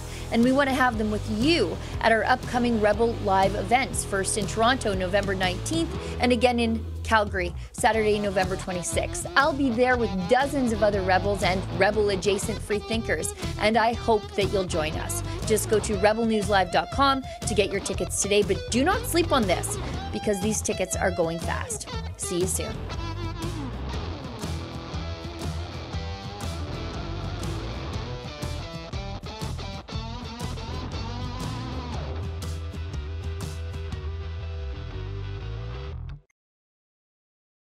Welcome back. We we are joined by a Rebel News reporter from Quebec, Alexa Lavoie. Alexa, how are you doing? I'm pretty good, and you?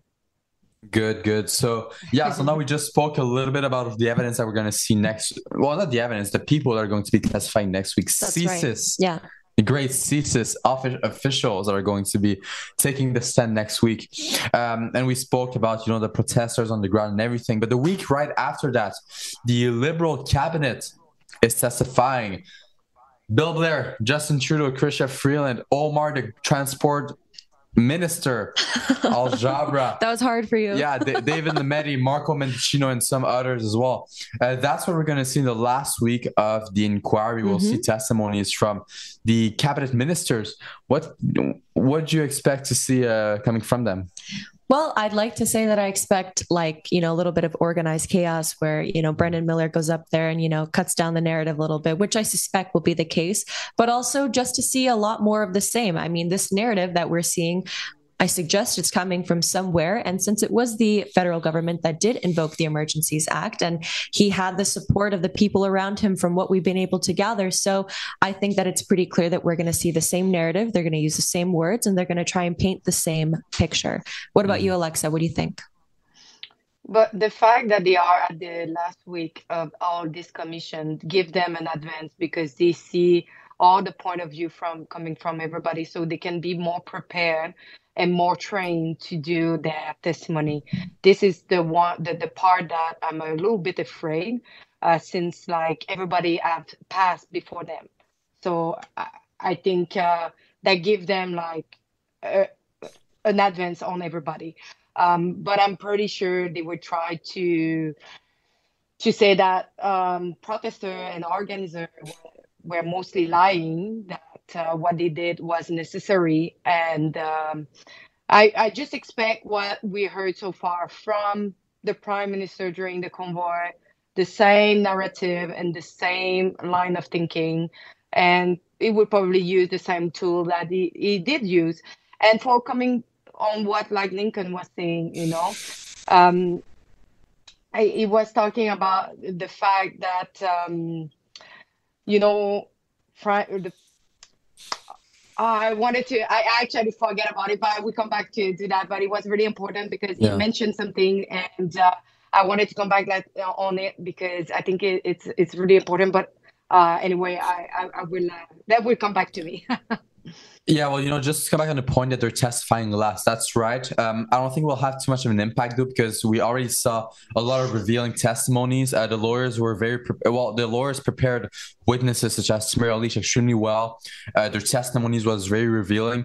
Yes, Justin Trudeau maybe did have time to see what was happening before him, but I don't think it's going to be unfair, especially looking at how Commissioner Rouleau is Mhm. conducting um, the commission. He's extremely impartial. He's extremely neutral. He's able, as I said before, you know, you've got Paul Champ on one side and Brendan Miller on the other side, and he's able to be neutral to both of them and treat them the exact same way. So, yeah, I think I think we're going to see a good outcome come out of this commission. I know we're repeat, repeating ourselves every single day, but it's true. Like I think we're going to see a good outcome. Yeah. And you know, I think that you can't stop the truth either. Like, that's a really big part of all of this. We understand what it was like Mhm. um, to see firsthand the accounts of the people that were there, a part of the convoy. We saw exactly how the police were treating these protesters, these Canadian patriots, these people that were coming together for a common goal, a common ideology. Despite their differences, it was literally the largest gathering that I have seen and will probably see in my lifetime of people that all came for the same reason. It was people of different ethnicities, backgrounds, um, identities, etc. Everyone was able to put their differences aside if they did have them to come together for this common goal. So you can't stop the truth from coming out. I don't believe that. I think that's why, inevitably, no matter how much they try to suppress the evidence or object to it, you literally just cannot break down or or throw a veil over, so to speak, a truth that is so prominent, prominent, such as what we saw in Ottawa. Yeah, and uh, I just retrieved like Lincoln mentioned that one of the best thing that this event did it's opening the eyes of of other people that saw the overreach of the government. But also, I wanted to add that this event and all the government did react and treat the unvax or the, these people were protesting did create a big polarization more deep that we saw before we had like really the people wanted the like the freedom and we saw the people who were really on the other side. Who actually paint that protest th- those protesters as like uh, criminal and and white nationalists and racists and and they never been on the ground with us. Like like they never like see all what's happening with their own eyes. They just follow the media and we saw it in the commission that uh, I think it's Peter Sloly who mentioned the misinformation and disinformation that was coming from the media. But this is for everything. Disinformation was like so huge. So the people who were looking at the media had a complete other like narrative than the Mhm. what we were seeing on the ground. Yeah, not only did Peter Sloly mention misinformation by the media, but Jim Jim Watson, mayor of Ottawa, well, former mayor, of Ottawa, uh, said he relied on mainstream media to look at you know the incidents that happened with people to look at the violence coming from the protester when he said that uh, well the convoy created people that had their masks snatched away from their face by Absolutely not, convoy no. protesters No. and then Brendan Miller I, I believe it was Brendan Miller who pressed him on that said where did you see any of that yourself Yes. and he said I saw it in the media you know it's all it's all it's all the media everything they see in terms of violence that arose from the convoy they gather that information from mainstream media. No I think it's very re- revealing and Justice Rouleau must be seeing that uh, right now. Um, just to move on from this a little bit I, I don't know how much time we have left for this live stream but I want to talk a little bit about Justin Trudeau and their, their behavior. I don't have the list of clip in front of me right now so if you can just take a look at one clip that involves uh, Justin Trudeau from this past uh, um, that, that we've seen in the past that would be great. Just take a look at that I don't know if we have any clip by by Justin Trudeau. I don't have the list of clip in front of me. Uh, new testimony about what happened uh, over the course of the uh, invocation of the Emergencies Act and the illegal blockades uh, that were seizing uh, Ottawa and indeed places right across the country. Uh, we called this inquiry uh, so that Canadians could see exactly why it was needed to invoke the Emergencies Act and how, when we invoked it, we invoked it in a way that was responsible, limited, uh, and uh, targeted on uh, solving the problem as quickly as possible. Uh, we uh, thank the Commission for its ongoing work. We thank everyone who's participating.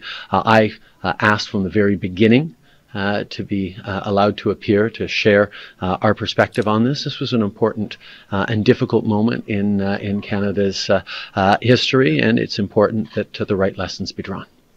How absolutely insane is that? Like to have someone in a high position, such as the literal, the literal prime minister of Canada, lie through their teeth, saying that they they have this commission going on because the rest of Canada needs to see exactly why it was needed, why it was necessary for the Emergencies No. Act to be invoked, and then you have every single person that has been that has testified that's from the OPS, OPP.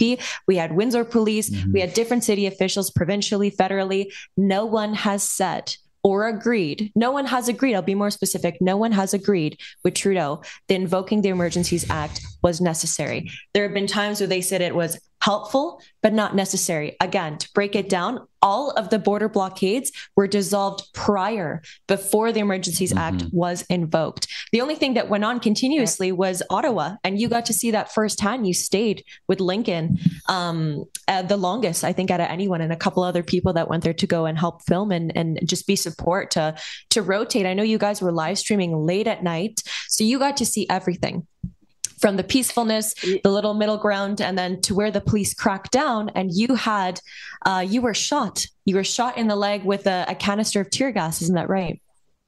Yes, um, and just um, what do you want to expect from Justin Trudeau? He lied from the beginning, like same before like protesters arrived in Ottawa. They're calling them fringe minority who stole food from the homeless, who are like racist, miso- misogynist, and, so on. Like I call by all name people. And what I saw so far, it was just peaceful people. And you know what? It's what I observed for the first time of my life. People coming from from different walk of life, and be mm-hmm. able to cooperate and not judge nobody, and and let their different on the side to work all together for one goal is getting back their freedom. And this is something that's bothered me because we talk about thousands and thousands and hundreds of thousands of people gathering at the same place. These people represent the society. In society, we have bad people and we have good people. We have people who do like bad stuff. But why? Because one person did one action. The 1000s mm-hmm. other one are the same. Since when we do that? Like yeah. example, like in, in, in, in the politics, because one person in politics in the group did something wrong. We just expose that person and say that that represent not that doesn't not represent our party. But it's exactly. the same thing that what what was was happening. And in the video, I was really finding funny because uh, you had like all these bubble head doing that around like Trudeau. I was just like, this is hilarious, you know, because Chrystia Freeland, she's she's always there, yeah, yeah, yeah, yeah, yeah. But in the same time, like he is lying. He's lying since the beginning, and and and he's supposed to represent all Canadian. Whatever your backs on backs or your different, you have different view you should accept them yeah. same if they don't believe what you say or they are disagreeing with with what you try to do you represent all of them like same if mm-hmm. they didn't vote for you you represent them so no, the way yeah. he was talking about first of all he was putting all the protesters as on vax and terrible person when we know that yeah. there were were vax and on it was mixed. yeah it was mixed. Yeah. exactly. And so it just painted them as terrible person. And and it was troubling to see that coming from the mouth of the prime minister of canada yeah, and there's there's one person we saw in the video. It's Minister, Defense Minister Anita Anand. I forgot to mention her. She's going to be testifying as well. The Defense Minister, um, Liberal Party Defense Minister for the country of Canada. Uh, so we'll see her testimony as well. But no, I fully agree with you, Alexa. Um, and Justin Trudeau continues to try to defend his decision to invoke the Emergencies Act despite everything that we're seeing. Another thing too is that Justin Trudeau wasn't the one to call the inquiry. The inquiry is built in the Emergencies Act. It's built with make sure exactly. that there's no authoritarian yeah. leader authoritarian yeah, leader like... that uses it that uses it unjustifiably um, when it's not necessary when you shouldn't use it. So it's not justin trudeau who called the the inquiry. Yeah it trying is, to make himself sound like some hero. Yeah it like, is oh, yeah, exactly. into this. Like yeah, get out of here. it's come a, on. it's a fail safe built in the law to prevent authoritarian leaders from using it. So it'll be interesting to, to see that as well. And third thing too i'm wondering if he's going to actually answer a question. You know justin trudeau hasn't answered a single question in seven years since he got elected. Imagine brendan brendan's going to go up Miller. he's going to be like uh um water bottles um paper bottles um it's i can't wait to see like the actual literal breakdown Yeah. it's lots of fragile masculinity behind yeah, this it'll be great. individual And so stay i tuned can't because wait we will yeah. be in the room and we will be able to ask them questions as they come out. Mhm. We'll be able to Mhm. question them about their testimony about the Emergencies Act and everything else. So definitely stay tuned for that. All right. I don't know what, once again how much time we have left. If someone could tell, let me know in my ear how much time we have left before we need to um, move away from this live stream. Sure. Right, so let's go to yeah. Oh, uh, I was just mentioning that it would be, it was will be like delic- delectable to see Justin Trudeau being asked for once real question. You know, like we saw Justin Trudeau that media doesn't ask what we want to hear, but for once it will not have the choice. But the thing is like Justin Trudeau is pretty good to not answer the question when it's actually tough question. He's actually turn, Oh, turning around. So we see like if um, example like uh, TDF or uh, other lawyer will be will have actually enough time because as you know it's, it, they are not the one who decide how much time they have for asking question. But I hope they will have enough time to ask like question that we need Yeah. we need to to ask. They will. Don't worry about that. The commission is extremely fair. They've been granted standing. It, every, everything. I really don't have any doubts in that regard yeah. uh, at all. Especially since they have Brendan Miller and Bathsheba, who are also cross-examining. So they're all working together a little bit. All right. Thanks so much for coming in, Alexa. We will go to a quick ad break, and when we come back, we will have our editor in chief, Sheila Reid, join us Yay. for a quick segment, and then we will be uh, done for the day. So stay tuned.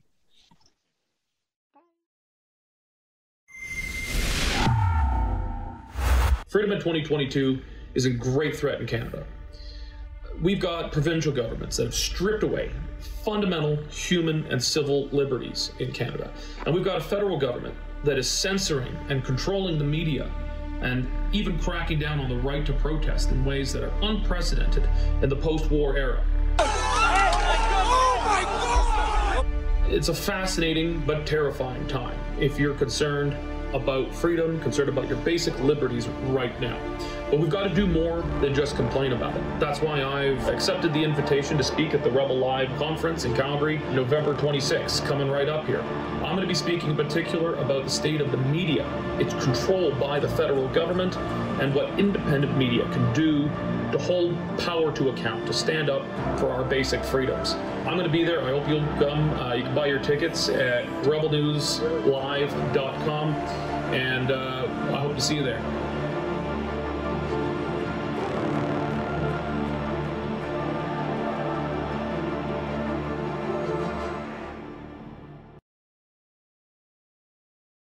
All right, we're back with Sheila. um, Olivia in studio. I don't know if there's a connection issue with Skype, but I cannot see the team in Ottawa. So if I call for a clip or anything like that, I can't see, and I can't see if they think I'm funny or if they think I'm ridiculous.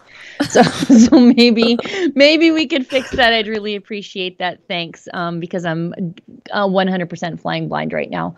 Um, guys in Ottawa, let me just say, as sort of the head of all the journalists and um, sort of the coach of the journalists. I think I sort of am. You guys are doing a fantastic job. um, it can it can be um, taxing a little bit um, to have to sit through this testimony and uh, hear what is happening to good people um, firsthand and relive their experiences with them. But um, I uh, I'm really proud of the work that you're doing and your your attention to detail and your uh, speaking truth to power on behalf of all the people across the country who are wondering why the mainstream media journalists are not doing their jobs. Thank you, Sheila. Thank yeah. you. No, what I, th- I think it's uh, the important thing about us being here. I think is having an alternative view of the convoy and it's an alternative view of the situation. We see all the mainstream media reporters uh, looking at this from one specific angle, which is the convoy was bad. You know, Justin Trudeau yeah. good, emergencies that good, convoy bad. They're all looking at it that way. The convoy terrorized people of Ottawa. They terrorized, terrorized citizens by providing food, by having bouncy castle, by having trucks on the street. Yeah. Well, there's no there's no variation to their narrative, and we know that. You can see it very clearly. Like clearly, pardon me, when we're in the room with them, in the media room, that is, uh, here live at the commission, the the points that they really make. Uh, I'll I'll I'll just I'll be the one to to say it. That's fine. But um, I was able to observe them actually laugh um, when certain people were called to the stand and became very emotional while giving their testimony about the personal experiences Gross. that they had. Yeah, exactly. And so, you know, I just kind of headphones on, turn that volume up a little bit. Sometimes I would leave the room because it is very, very disturbing to see stuff like that happen where you have um, a news agency, so called, we'll say, um, where they're supposed to actually be able to provide people with the truth and be able to broadcast the honest narrative. And you can see that it's very distorted when it comes from them. And it's clear within their actions behind that room and behind closed doors as well.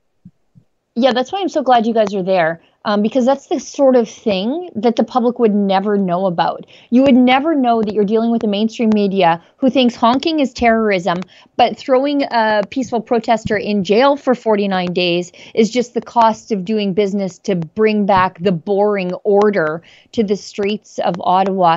You guys, I I think we're going to call for a quick ad though and see if I can reconnect well, because I have no instead, idea instead what's going on. For, instead of calling for a not, I, you know, since the beginning we've been talking about helpful but not necessary. The phrase "helpful but not necessary," which is what we've hear, uh, what we've been hearing many witnesses say.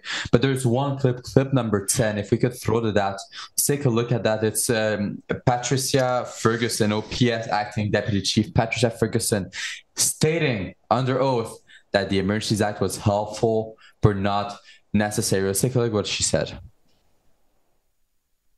As I understand your testimony earlier, there were only two ways in which the invocation of the Emergencies Act was of use to police in ending the freedom movement protests. One, it bypassed the requirement to swear in officers from other jurisdictions, which saved a bit of time. And two, it helped to procure the services of heavy rig tow truck operators. Is that a fair characterization of your testimony? Of my testimony, yes. I yes. do believe, though, um, the seizing of assets was also helpful. The uh, can you expand on that? Uh, so the threat of seizing assets of um, oh right bank accounts and uh, rigs and things like that. Okay, uh, useful but not necessary. Yeah, useful but not necessary.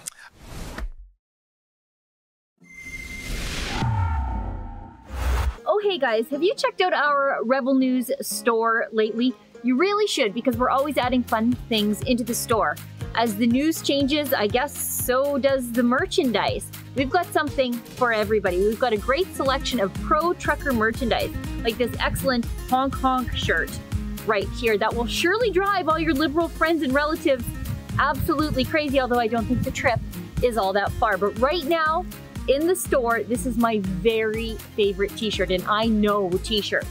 Free Tamara in support of convoy leader Tamara Lich, as she is treated like a common terrorist by Justin Trudeau's government for her role in the peaceful weeks long street party against COVID mandates in Ottawa. I've got great news though if you can't decide which shirt is your favorite because right now at rebelnewsstore.com you can use the coupon code FALL F A L L and buy two t-shirts and get 25% off and as always, shipping is free. So head on over to rebelnewsstore.com, pick your two favorite t shirts, and save 25%. Thanks, and remember, free Tamara.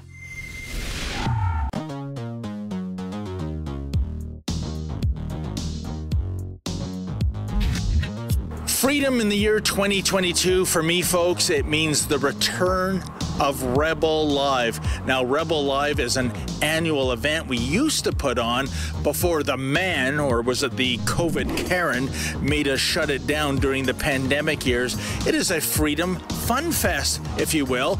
All the freedom fighters you've grown to know and love over the years, they're going to be speaking at the Toronto and Calgary events. The Toronto event is on November 19th. That's a Saturday, and it will feature the likes of Dr. Julie Ponesse, Artur Pawlowski, Tamara Lich, and all your.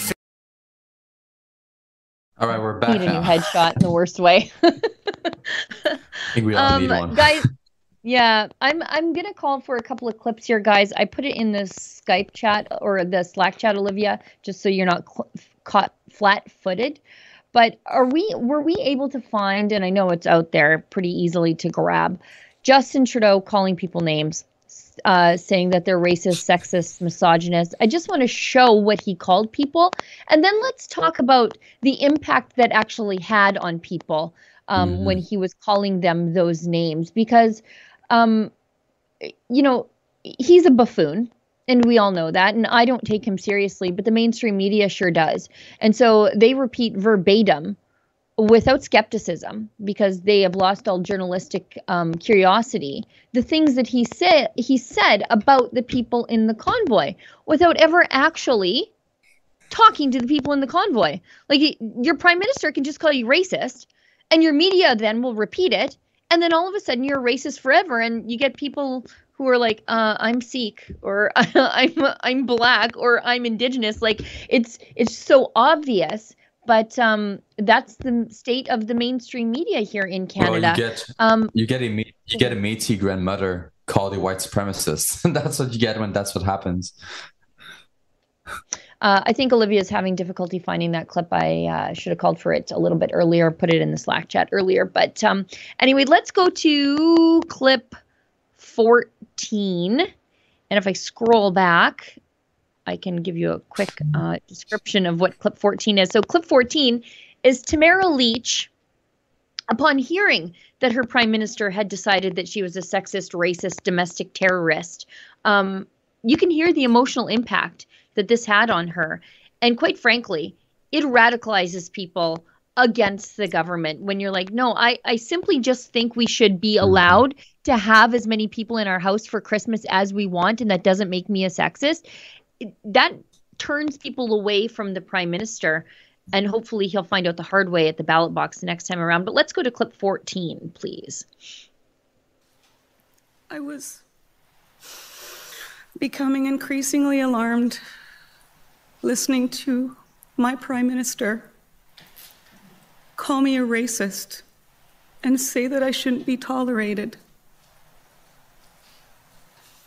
I found his rhetoric to be incredibly divisive, and I'm a, I'm a believer that if you're a leader of a country, you have to lead all of your people, even if you don't agree with them. And I, I just saw so much coming across Canada every day, I heard stories. People, at least three people, would tell me they were planning their suicides until we started the convoy, or stories of people that we were too late. I heard from families that were living in their vehicles because they'd lost their jobs. I heard from people that had lost their jobs and lost everything. I have the tears of thousands of Canadians on my shoulder who every day told me that we were bringing them hope. I saw little old ladies praying on their knees on the side of the road, and I saw little children holding signs saying, Thank you for giving me back my future. Just makes me so angry because imagine you've lost everything, you're living in your car, you're contemplating suicide, and then your prime minister calls you a racist on top of it. Never having met you, not knowing you. He is the prime minister, as Tamara rightly points out, of all of Canada, not just of the liberal voters.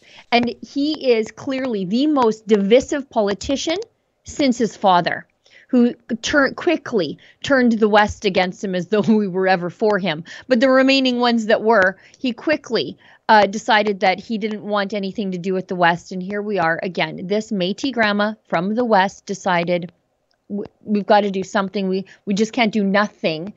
And for her troubles, she gets labeled as literally one of the worst things on the planet. You know, it, being called a racist means that you are denying the inherent um, humanity of the person beside you. Like, uh, I I'm not sure what Tamara's religion is. We never had that discussion, but I think she's a believer. And when you when you judge people on the color of their skin beyond their character, you're denying the fact that they are an image bearer of the divine. And uh, I know that that's not Tamara. I know that it's not. Yeah. But simply because she stood up to the prime minister her prime minister labeled her all of those things and it's just absolutely despicable shame on him but but he's an idiot so shame on all the journalists who repeated it without any sort of skepticism whatsoever they are responsible for tamara's tears as well I mean, I think that you just covered everything that we we had to say about all, all, on that. Uh, I no, I think that you're right, and we do have the clip of Justin Trudeau calling the truckers and the People Party Freedom Convoy, and what he says that are anti-vaxxers, uh, misogynist, racist, far right extremists. Uh, let's take a look at exactly what Trudeau said. Sure. Yep. On sent que la sécurité est accrue autour de vous. Là. On sent que c'est euh, c'est plus dangereux peut-être en ce moment pour ben, vous? On est en, dans un moment difficile parce qu'on est en train de prendre des, des, des choix importants. Euh, on est en train de décider que oui, on va s'en sortir de cette pandémie par la vaccination. Puis on, on en connaît tous des gens qui sont en train d'hésiter un petit peu. On va continuer d'essayer de les convaincre.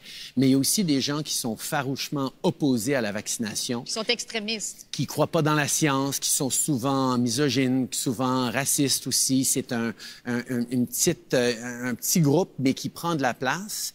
Et là, il faut faire un choix en tant que leader, en tant que pays. Est-ce qu'on est-ce qu'on tolère ces gens-là ou est-ce qu'on dit, ben voyons, la plupart des gens, presque 80% des Québécois, ont fait ce qu'il fallait faire, se sont fait vacciner, on veut revenir à, aux choses qu'on aime faire. Euh, c'est pas ces gens-là qui vont nous bloquer. Maintenant, on est dans une quatrième vague qui est, presque entièrement des gens non vaccinés qui remplissent nos hôpitaux à travers le pays. Euh, à un moment donné, il faut, faut, mettre son pied à terre pour dire, excusez-moi, là, mais il n'y a pas de débat sur la science.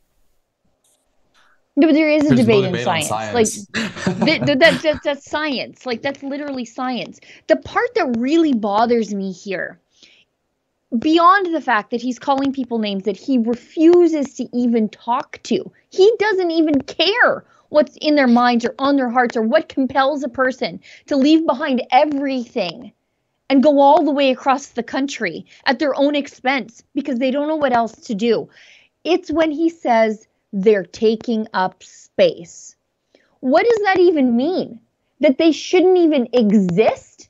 Like when you take up space, it's the fact that you are alive, that you're existing, that you are composed of matter in the universe. There's a little bit yeah. of science for you, Justin Trudeau. But he doesn't even want them to exist as atomic matter. Like, what the hell is that? That's revolting. If he said that about anybody else, they'd be calling him genocidal. But since he said it about people who are resistant to forced vaccination, not anti vaxxers, but people who simply believe in choice, it's just fine and dandy. Because 80% of the people went along to get along. Well, it doesn't matter. Those 20% of people have a right to exist. You just don't get to disappear them from society and then claim tolerance. I agree. It's it's just just ridiculous to hear that. To hear such a such such a hateful speech. It's such yeah. a hateful speech, and then being broadcasted on television, widely accepted as an acceptable thing to say. You know, saying as, as you just mentioned once again um, that they take up space. How how can anyone say that and be seen as someone that's super nice, that's super tolerant? You take up space, and there's the other thing too. There's no debate on vaccination. The scientific method is literally to question everything. If someone says something, if someone says the sky question is blue, why test. is it? Yeah, why is it blue? like test your oh, okay, theory. Well, that's, yeah. Yeah, exactly. You know, it's a Socratic method. I love the Socratic method. Just asking why 50 times. But it's true, you should debate. There's there's no reason why you shouldn't be debating anything. Well, I just think that it's specifically really disgusting to have the prime minister of any country mm. actually label their citizens as misogynist, racist, etc. All of those terrible things that he said. Because at the end of the day, labels can be very, very dangerous.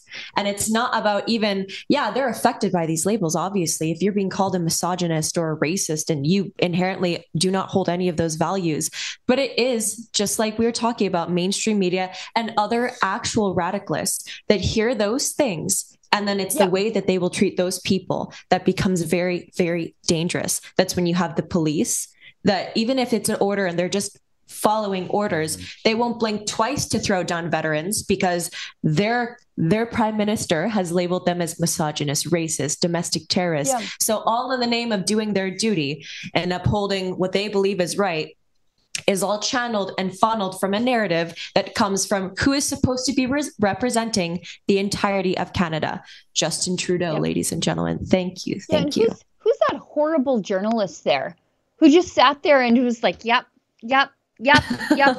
Um, Seems legit. And, yeah, and she interjected. She was the one who said extremists and he's just she opened the door and he just like kicked it down like the kool-aid man and walked right through mm-hmm. it and started throwing around all sorts of names on everybody who is she that is so horrible that she didn't say like hang on for a second here there are 6 million canadians who you said couldn't get on an airplane because they were mm-hmm. unvaccinated dirty people D- do you think that 6 million canadians that you that you're the prime minister of a country that has such a racist, sexist, extremist problem that there are six million of them? Is there something wrong with you, maybe, that you got elected by those people? She didn't even think about that. Like, it was, speaking of which, that should move us on to a clip that I wanted to throw to you about the mayor of Coutts, Alberta, who said something similar.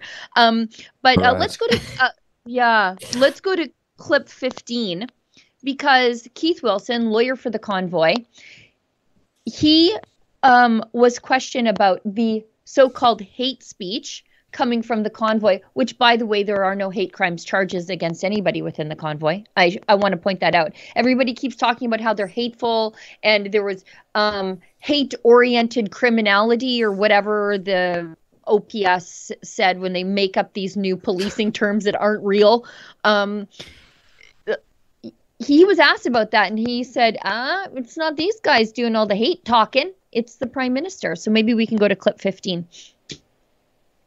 You agree hate speech has been codified in the criminal code, right? Yes, and I find the prime minister's hate speech towards unvaccinated people and saying how do we deal with these people deeply troubling. Right.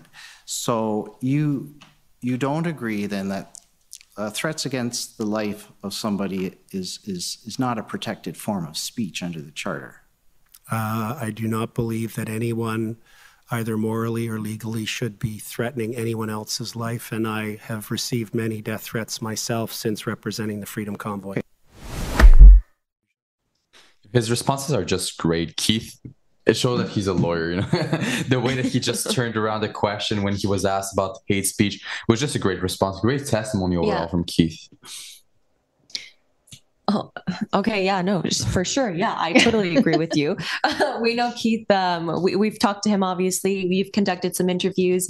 Um, I've spoken with him personally as well. And it's very clear because he was, it's a very unique um, instance for people that are not aware. But Keith was also in Ottawa at the time of the convoy. So he was there at the same time. And that's how he was uh, introduced to Tamara Lich, I believe, as well. So all of those things came together in conjunction at once. And now he's here providing a testimony as well as being here to defend the people that he worked and knew personally on a personal basis every single day. Um, so, what he says in regards to uh, hate speech and how the prime minister is literally just dead naming people, and it it it's horrible. Yeah, and But- just just to touch on that, you know, he's testifying and he's also a lawyer. And there's a quick quick thing that I'm gonna that I'm gonna talk about, and I don't think a lot of people know about this. It's very interesting. So Hmm. there's a reason why Keith was able to testify while still being a lawyer. So the way Yeah. that the convoy the convoy lawyers organize themselves. They organize themselves following the British method. So they had a solicitor and they had a barrister. Uh, in Britain, that's what they usually do. The barrister is going to be the one going on the stand, Mhm. cross-examining the witnesses, asking questions, talking to the judge, and the solicitor is going to be the one doing the background work, doing the paperwork. And Keith knew that there was a chance that he would be testifying, so he made sure that him and Eva would stay back and do the work from behind and be in contact with Brendan and Bath-Sheba van den Berg. And Bath and Brendan would be the ones testifying. It's a very interesting thing when you think about it. Yeah, Keith is a longtime freedom oriented lawyer from the West. So when he went to Ottawa, it was no surprise mm-hmm. for me to see him there.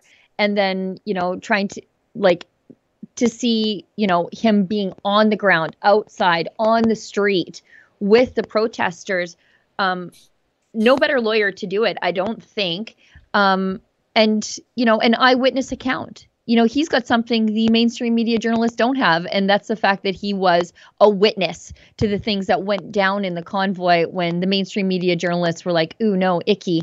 Blue collar people are in our city. We're just going to sit in our cubicles all day, nice and toasty and warm, while the most interesting story in the entire world was unfolding on the streets right in front of them. Like, think about how terrible of a journalist you have to be when the most compelling, interesting, largest human rights demonstration in the entire country, in the history of the country, is unfolding on the street right outside of your office, and you're like, mm, gross, no, thanks, no. That's right, What's the- the, what's the prime minister doing?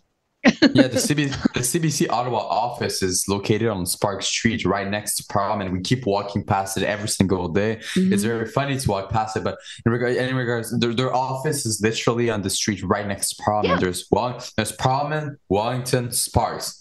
So if they wanted to get some eye eyewitness uh, accounts from Yeah. the convoy, all they had to do was get up from their little cubicles, walk outside, open the door, take their camera, and look at what was actually happening happening. They were right there. Well, you know, interestingly enough, what I was able to observe while I was there in Ottawa in the beginning too is the only time that, that I really saw them there and like with their cameras was from behind police barricades. Yeah. That narrative, the the way that you choose to paint a picture is very, very yeah. important.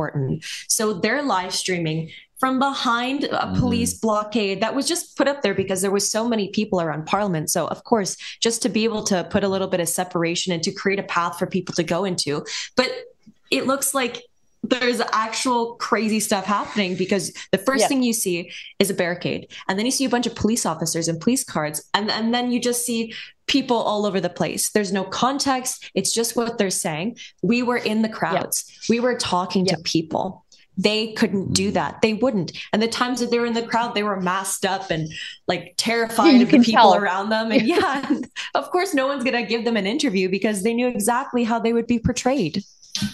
Oh, you remember at the UCP AGM, Celine, you and me, I'm like, oh, mainstream media journalists. Ah, yeah. mainstream media. There's one right there. Why? I don't. I don't know who they are. I don't care who they are, but they're all wearing masks. tables of, of, masked people yeah totally you could tell you could tell i'm like oh there's the like post media toronto like the toronto star aisle and then there was like the like four cool kids conservative journalists that were just like living free and having fun like you could see Literally. there was like a division it was completely yeah. like that and it's yeah. it's like that everywhere you go with these people. Like they they stand they take pictures of the crowd like they're taking pictures of wildlife but dare they go actually talk to them or like see that they're normal? They because i think if you actually talk to them it would undo your preconceived notions about them right? And so you don't want that. You want them to be the extremists. You don't want to go talk to them and find out that they're married to a black man or whatever you know like they you want them to be the like scary racist person in your head. And if you go talk to them you're going to find out otherwise. So why would you do that? Why would you go looking for the truth yeah, exactly. And I think it's really funny again just to point out about, about like mainstream media is just like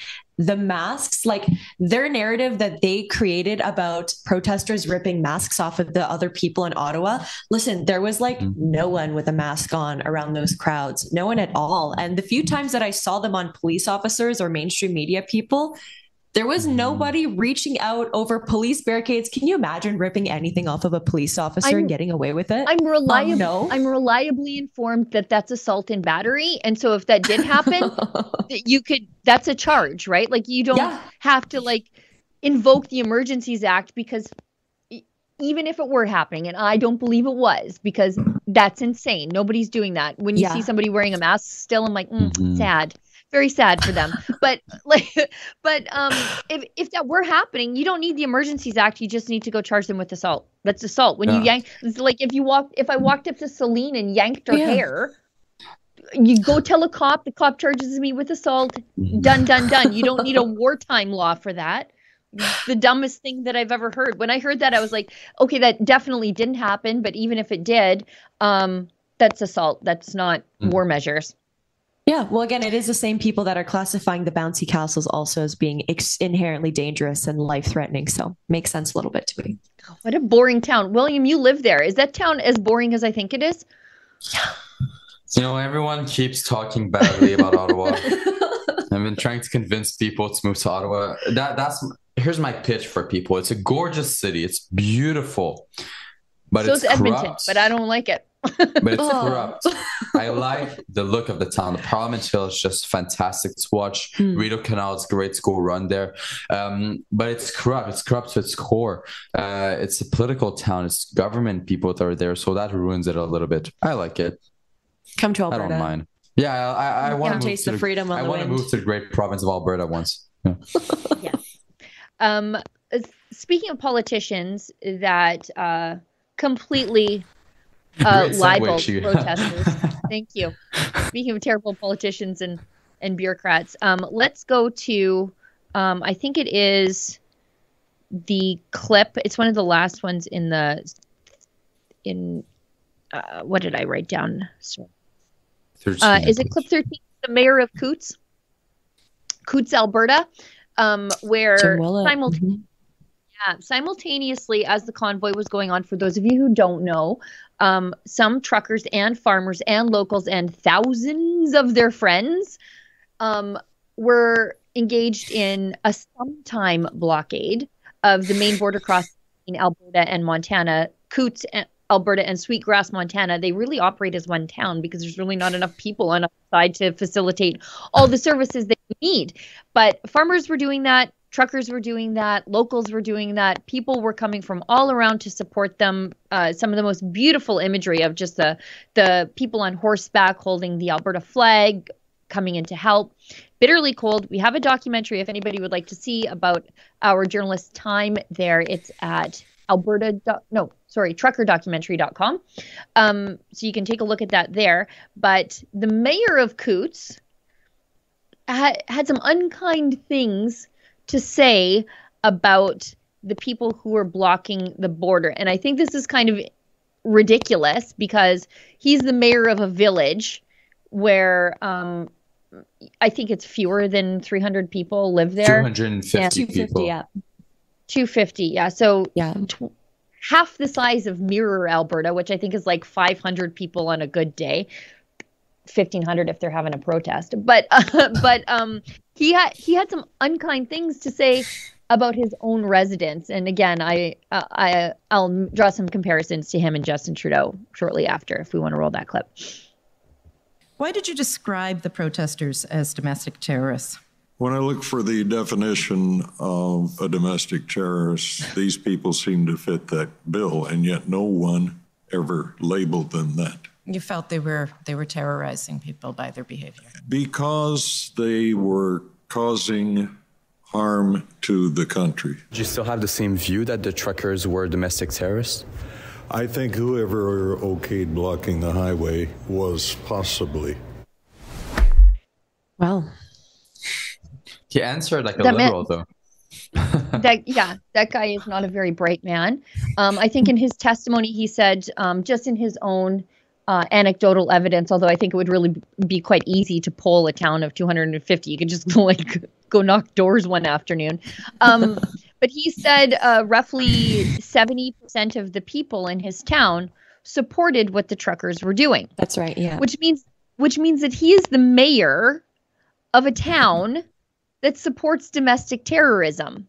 And um, if he were a more reasonable man, uh, like, look, if I were the mayor of a town that was all of a suddenly supporting homegrown Al Qaeda, which is domestic terrorism, like if you're actually going to use that word, let's talk about it. If you were the mayor of Omar Cotterville, I would be like, uh, I don't want to be the mayor here. I don't want anything to do with these terrorists. But him, yeah, he's happy. He's going to be the mayor of the village. It's fine. I hope they punish him uh, handily at the ballot box for what he said about his community. Um, because somebody who thinks he's the mayor of a town of domestic terrorists, um, he shouldn't have that job. You should be the most proud Yeah, well- of your of your community, and he's clearly not.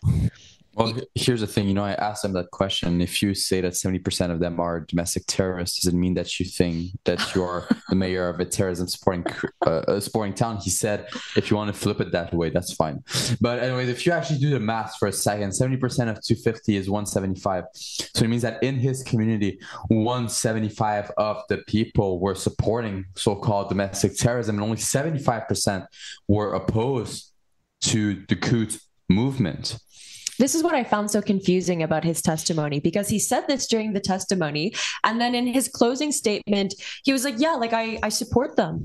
Like I mm-hmm. totally support them. It was just when it started to affect my village you know uh, and local locals were impacted i was like you know that's a real like alberta thing like this is just a really big family to say that and then he like goes and backpedals again and he's like but yeah they're basically like domestic terrorists though like the ones that were Yeah. blocking the highway it's like what make up your mind please No, just make up your mind though, I'll, I'll give him I'll give him credit for answering the questions because he was at least Yeah, able sure. to answer the questions. Well, he's the mayor of Coutts. Like, we'll just come find him. Like, like answer the question, answer the answer the questions, or we're coming to Coutts again. But um, you know, I. It, it's funny he, that he accused the truckers of inconveniencing the town of Coutts because really, at the end of the day, as our um, trucker documentary shows, it wasn't the people of Coutts being inconvenienced by the blockade by the truckers. It was the people of Coutts being inconvenienced by the blockades put up by the RCMP, which were preventing people from coming in to the l- slightly larger town of Milk River. They were being cut off and starved out. They couldn't get supplies. They wouldn't bring in diesel. Um, it wouldn't bring in like cardlock trucks of diesel Mm-hmm. trucks. Um, they were being cut off by the RCMP, and that's what the inconvenience was. We have people in Kean Simone's documentary saying they couldn't get their nurse to come in on the highway because of Yeah. the RCMP blockades. RCMP that caused the inconvenience at Coutts and not the truckers. They were letting ambulances through, they were letting um, other trucks through, they were letting the school bus through because, like I said, it operates as like one town, the two communities. It wasn't the truckers who were the domestic terrorists, if we're going to stick a label there, might have been the RCMP causing all the problems down there, which means that I have a beautiful segue into the next um, next clip about Coutts because right now in Alberta, our new premier Danielle Smith is like, maybe we better get a provincial police force. And I was like, you know what? I don't want to spend the money, but I also don't want Justin Trudeau's RCMP around here enforcing his Mhm. gun laws. I'm listening. Um, but then when I heard this, I'm like, yep, kick them all out right now. Give the existing RCMP who live and work here right of first refusal for those jobs, but get rid of them all. And this is why we've got a clip about um, undercover cops bringing guns to the blockade. Let's show that clip, please. This is so good. Olivia, call her right here. of detail. Okay. Was it your understanding that that group, their plot was to have two females smuggle in, in a hockey bag, a whole bunch of guns into the protest? Is that what your understanding was? I, I have actually no understanding of the undercover operations or the intelligence gathering operations of the RCMP. The level of detail that I was briefed at was really of the existence of threats within within the group that were potentially more violent and that they had uh, the intelligence to indicate that they were armed and planning to do uh, violence in relation to the police should any enforcement action take place. Right, but are you, after the fact, aware that uh, the two females that they were intending to have smuggle in these firearms were actually two undercover RCMP officers? I, I, I apologize. I just have no detail uh, in terms of the actual criminal file or the uh, investigation itself. Uh, quite carefully uh, avoided uh, that level of interaction uh, with the police and kept it at a higher level. He very carefully that avoided fascinating? That level of interaction with police. He says very carefully, you know, so as not to be we call incriminated that- potentially. we call that plausible deniability because the less you know, the less you can be forced to testify to. And it sounds as though it was entrapment and they were using women uh, to do it, which is uh, the old honeypot trick. Um, You use women to entrap men, which is gross, by the way, gross policing, um, and having them smuggle in guns to sort of entrap the people in the convoy. Disgusting. Absolutely disgusting. When I hear that, I'm like, yeah, get them all out.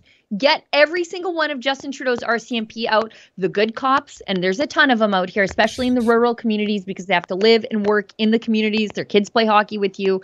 They don't like this stuff. You meet them down at the gun range. They're normal people who believe in law and order and charter rights.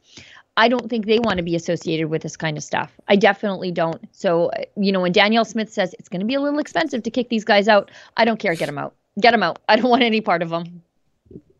Yeah. I agree. Okay, William agrees. I it- it's unanimous for sure, but since this is the province that I'm going to be living in, uh, sorry, I do live in. I feel like I'm so far away in like a wonderland over here in Ottawa. Hundred percent, get them out. When again, every time he takes to the stand, there's just like this. Everyone's holding their breath. They don't know what Miller's going to do, what he's going to say, what the outcome is going to be. I was honestly shocked. I was shocked. Tweeting this out, I was like, this is the best thing that's happened in the last five hours. 100%. That's so big. Uh, But of course, you know, it's not shocking that he's like, I have no idea what you're talking about. I don't know what's going on ever. It's like, what position? Why are you in the position that you're in? Who put you there? Is this still more self appointed bureaucrats? You know, it's like if you're not there in that depth of level of, of operation that's going down, why are you even testifying? what do you have to provide that somebody below you couldn't do themselves who was actually on the ground? You- it's ridiculous. Do you, do you two Albertans think that the Coutts bucket would have been dealt differently with a provincial police force? Hundred percent. Hundred percent. 100%. Although I will give I will give them credit for the obviously hinky things that some people in the RCMP and I'll give that RCMP brass as opposed to the local detachment. Um, outside of that, like the stuff that we just heard, the reason I say give the existing RCMP members right of first refusal for those jobs in a provincial police force here in Alberta is because outside of that, the cops were really good. Really, really good. And you can see that on the last day of the blockade where it's shaking hands, it's hugging, it's decency because they live and work in those communities. They know those people on the other side of the blockade from them are not criminals. They're good people. They're their neighbors. Their kids go to school together, and um, that I- that's what I think. It's a little bit different in rural communities because you have a lot more closeness to the cops than you do in the city. You might not know the cops there, but it's different. And I think uh, d- it would have been handled much much differently had it been a provincial police force. Definitely. And we did also see from Marco Van Huigenbos' his testimony as well that he clarified on multiple occasions how good of a, of a rapport they had between them, the RCMP officers, the protesters that were there in um, in Coutts and in Milk River. Again, there was like at the end of the day, the the charges that they're facing are absolutely ridiculous and heinous. But what happened outside of that, because that just happened in a very short amount of time as well. Those arrests came on the night of the the 13th, so early in the morning on the 14th, when the Emergencies Act was invoked. Though it had nothing to do with the invocation of the Emergencies Act, because the the Coutts blockade had already been it was uh, dissolved at that time. They were packing up, they were leaving, they were doing their due diligence to make sure that they had all of that huge machinery be taken out um, because it's a process. People have to remember Yeah. that the conditions were insane. The snow, the the the cold, the the black ice on the roads. You're driving massive trailers, tractors, and semis out of those areas. Mhm. It's not going to be lickety split on a dime. But as they moved out within hours, that's when those arrests took place, and I think that's it's horrible. And uh, I do Well, want to see justice for them and accountability. and we know in Alberta we don't we never needed the Emergencies Act because we have the Critical Infrastructure Defense Act uh, under Mhm. which um, Pastor Art Pawlowski was charged for giving a sermon. But um, we do have a law that's designed initially uh, to stop eco terrorists from dismantling pipelines and attacking work sites with hatchets as they do in northern British Columbia. But we have that law here and it would apply to major highways as well. We didn't use that. We just didn't need it uh, to deal with the truckers.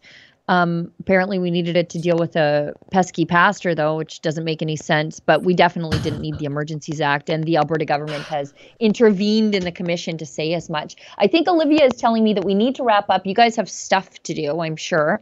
Um, thank you, Celine, for working. This is a statutory holiday here in Alberta.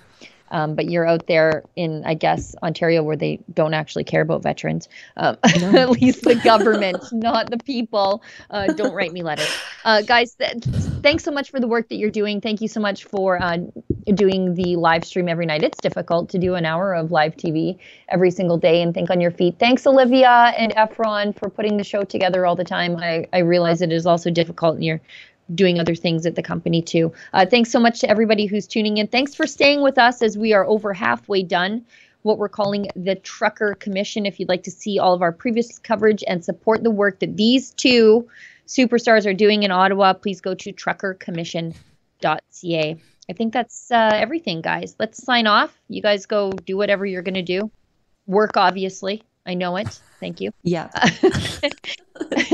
and as David Menzies always says, stay sane.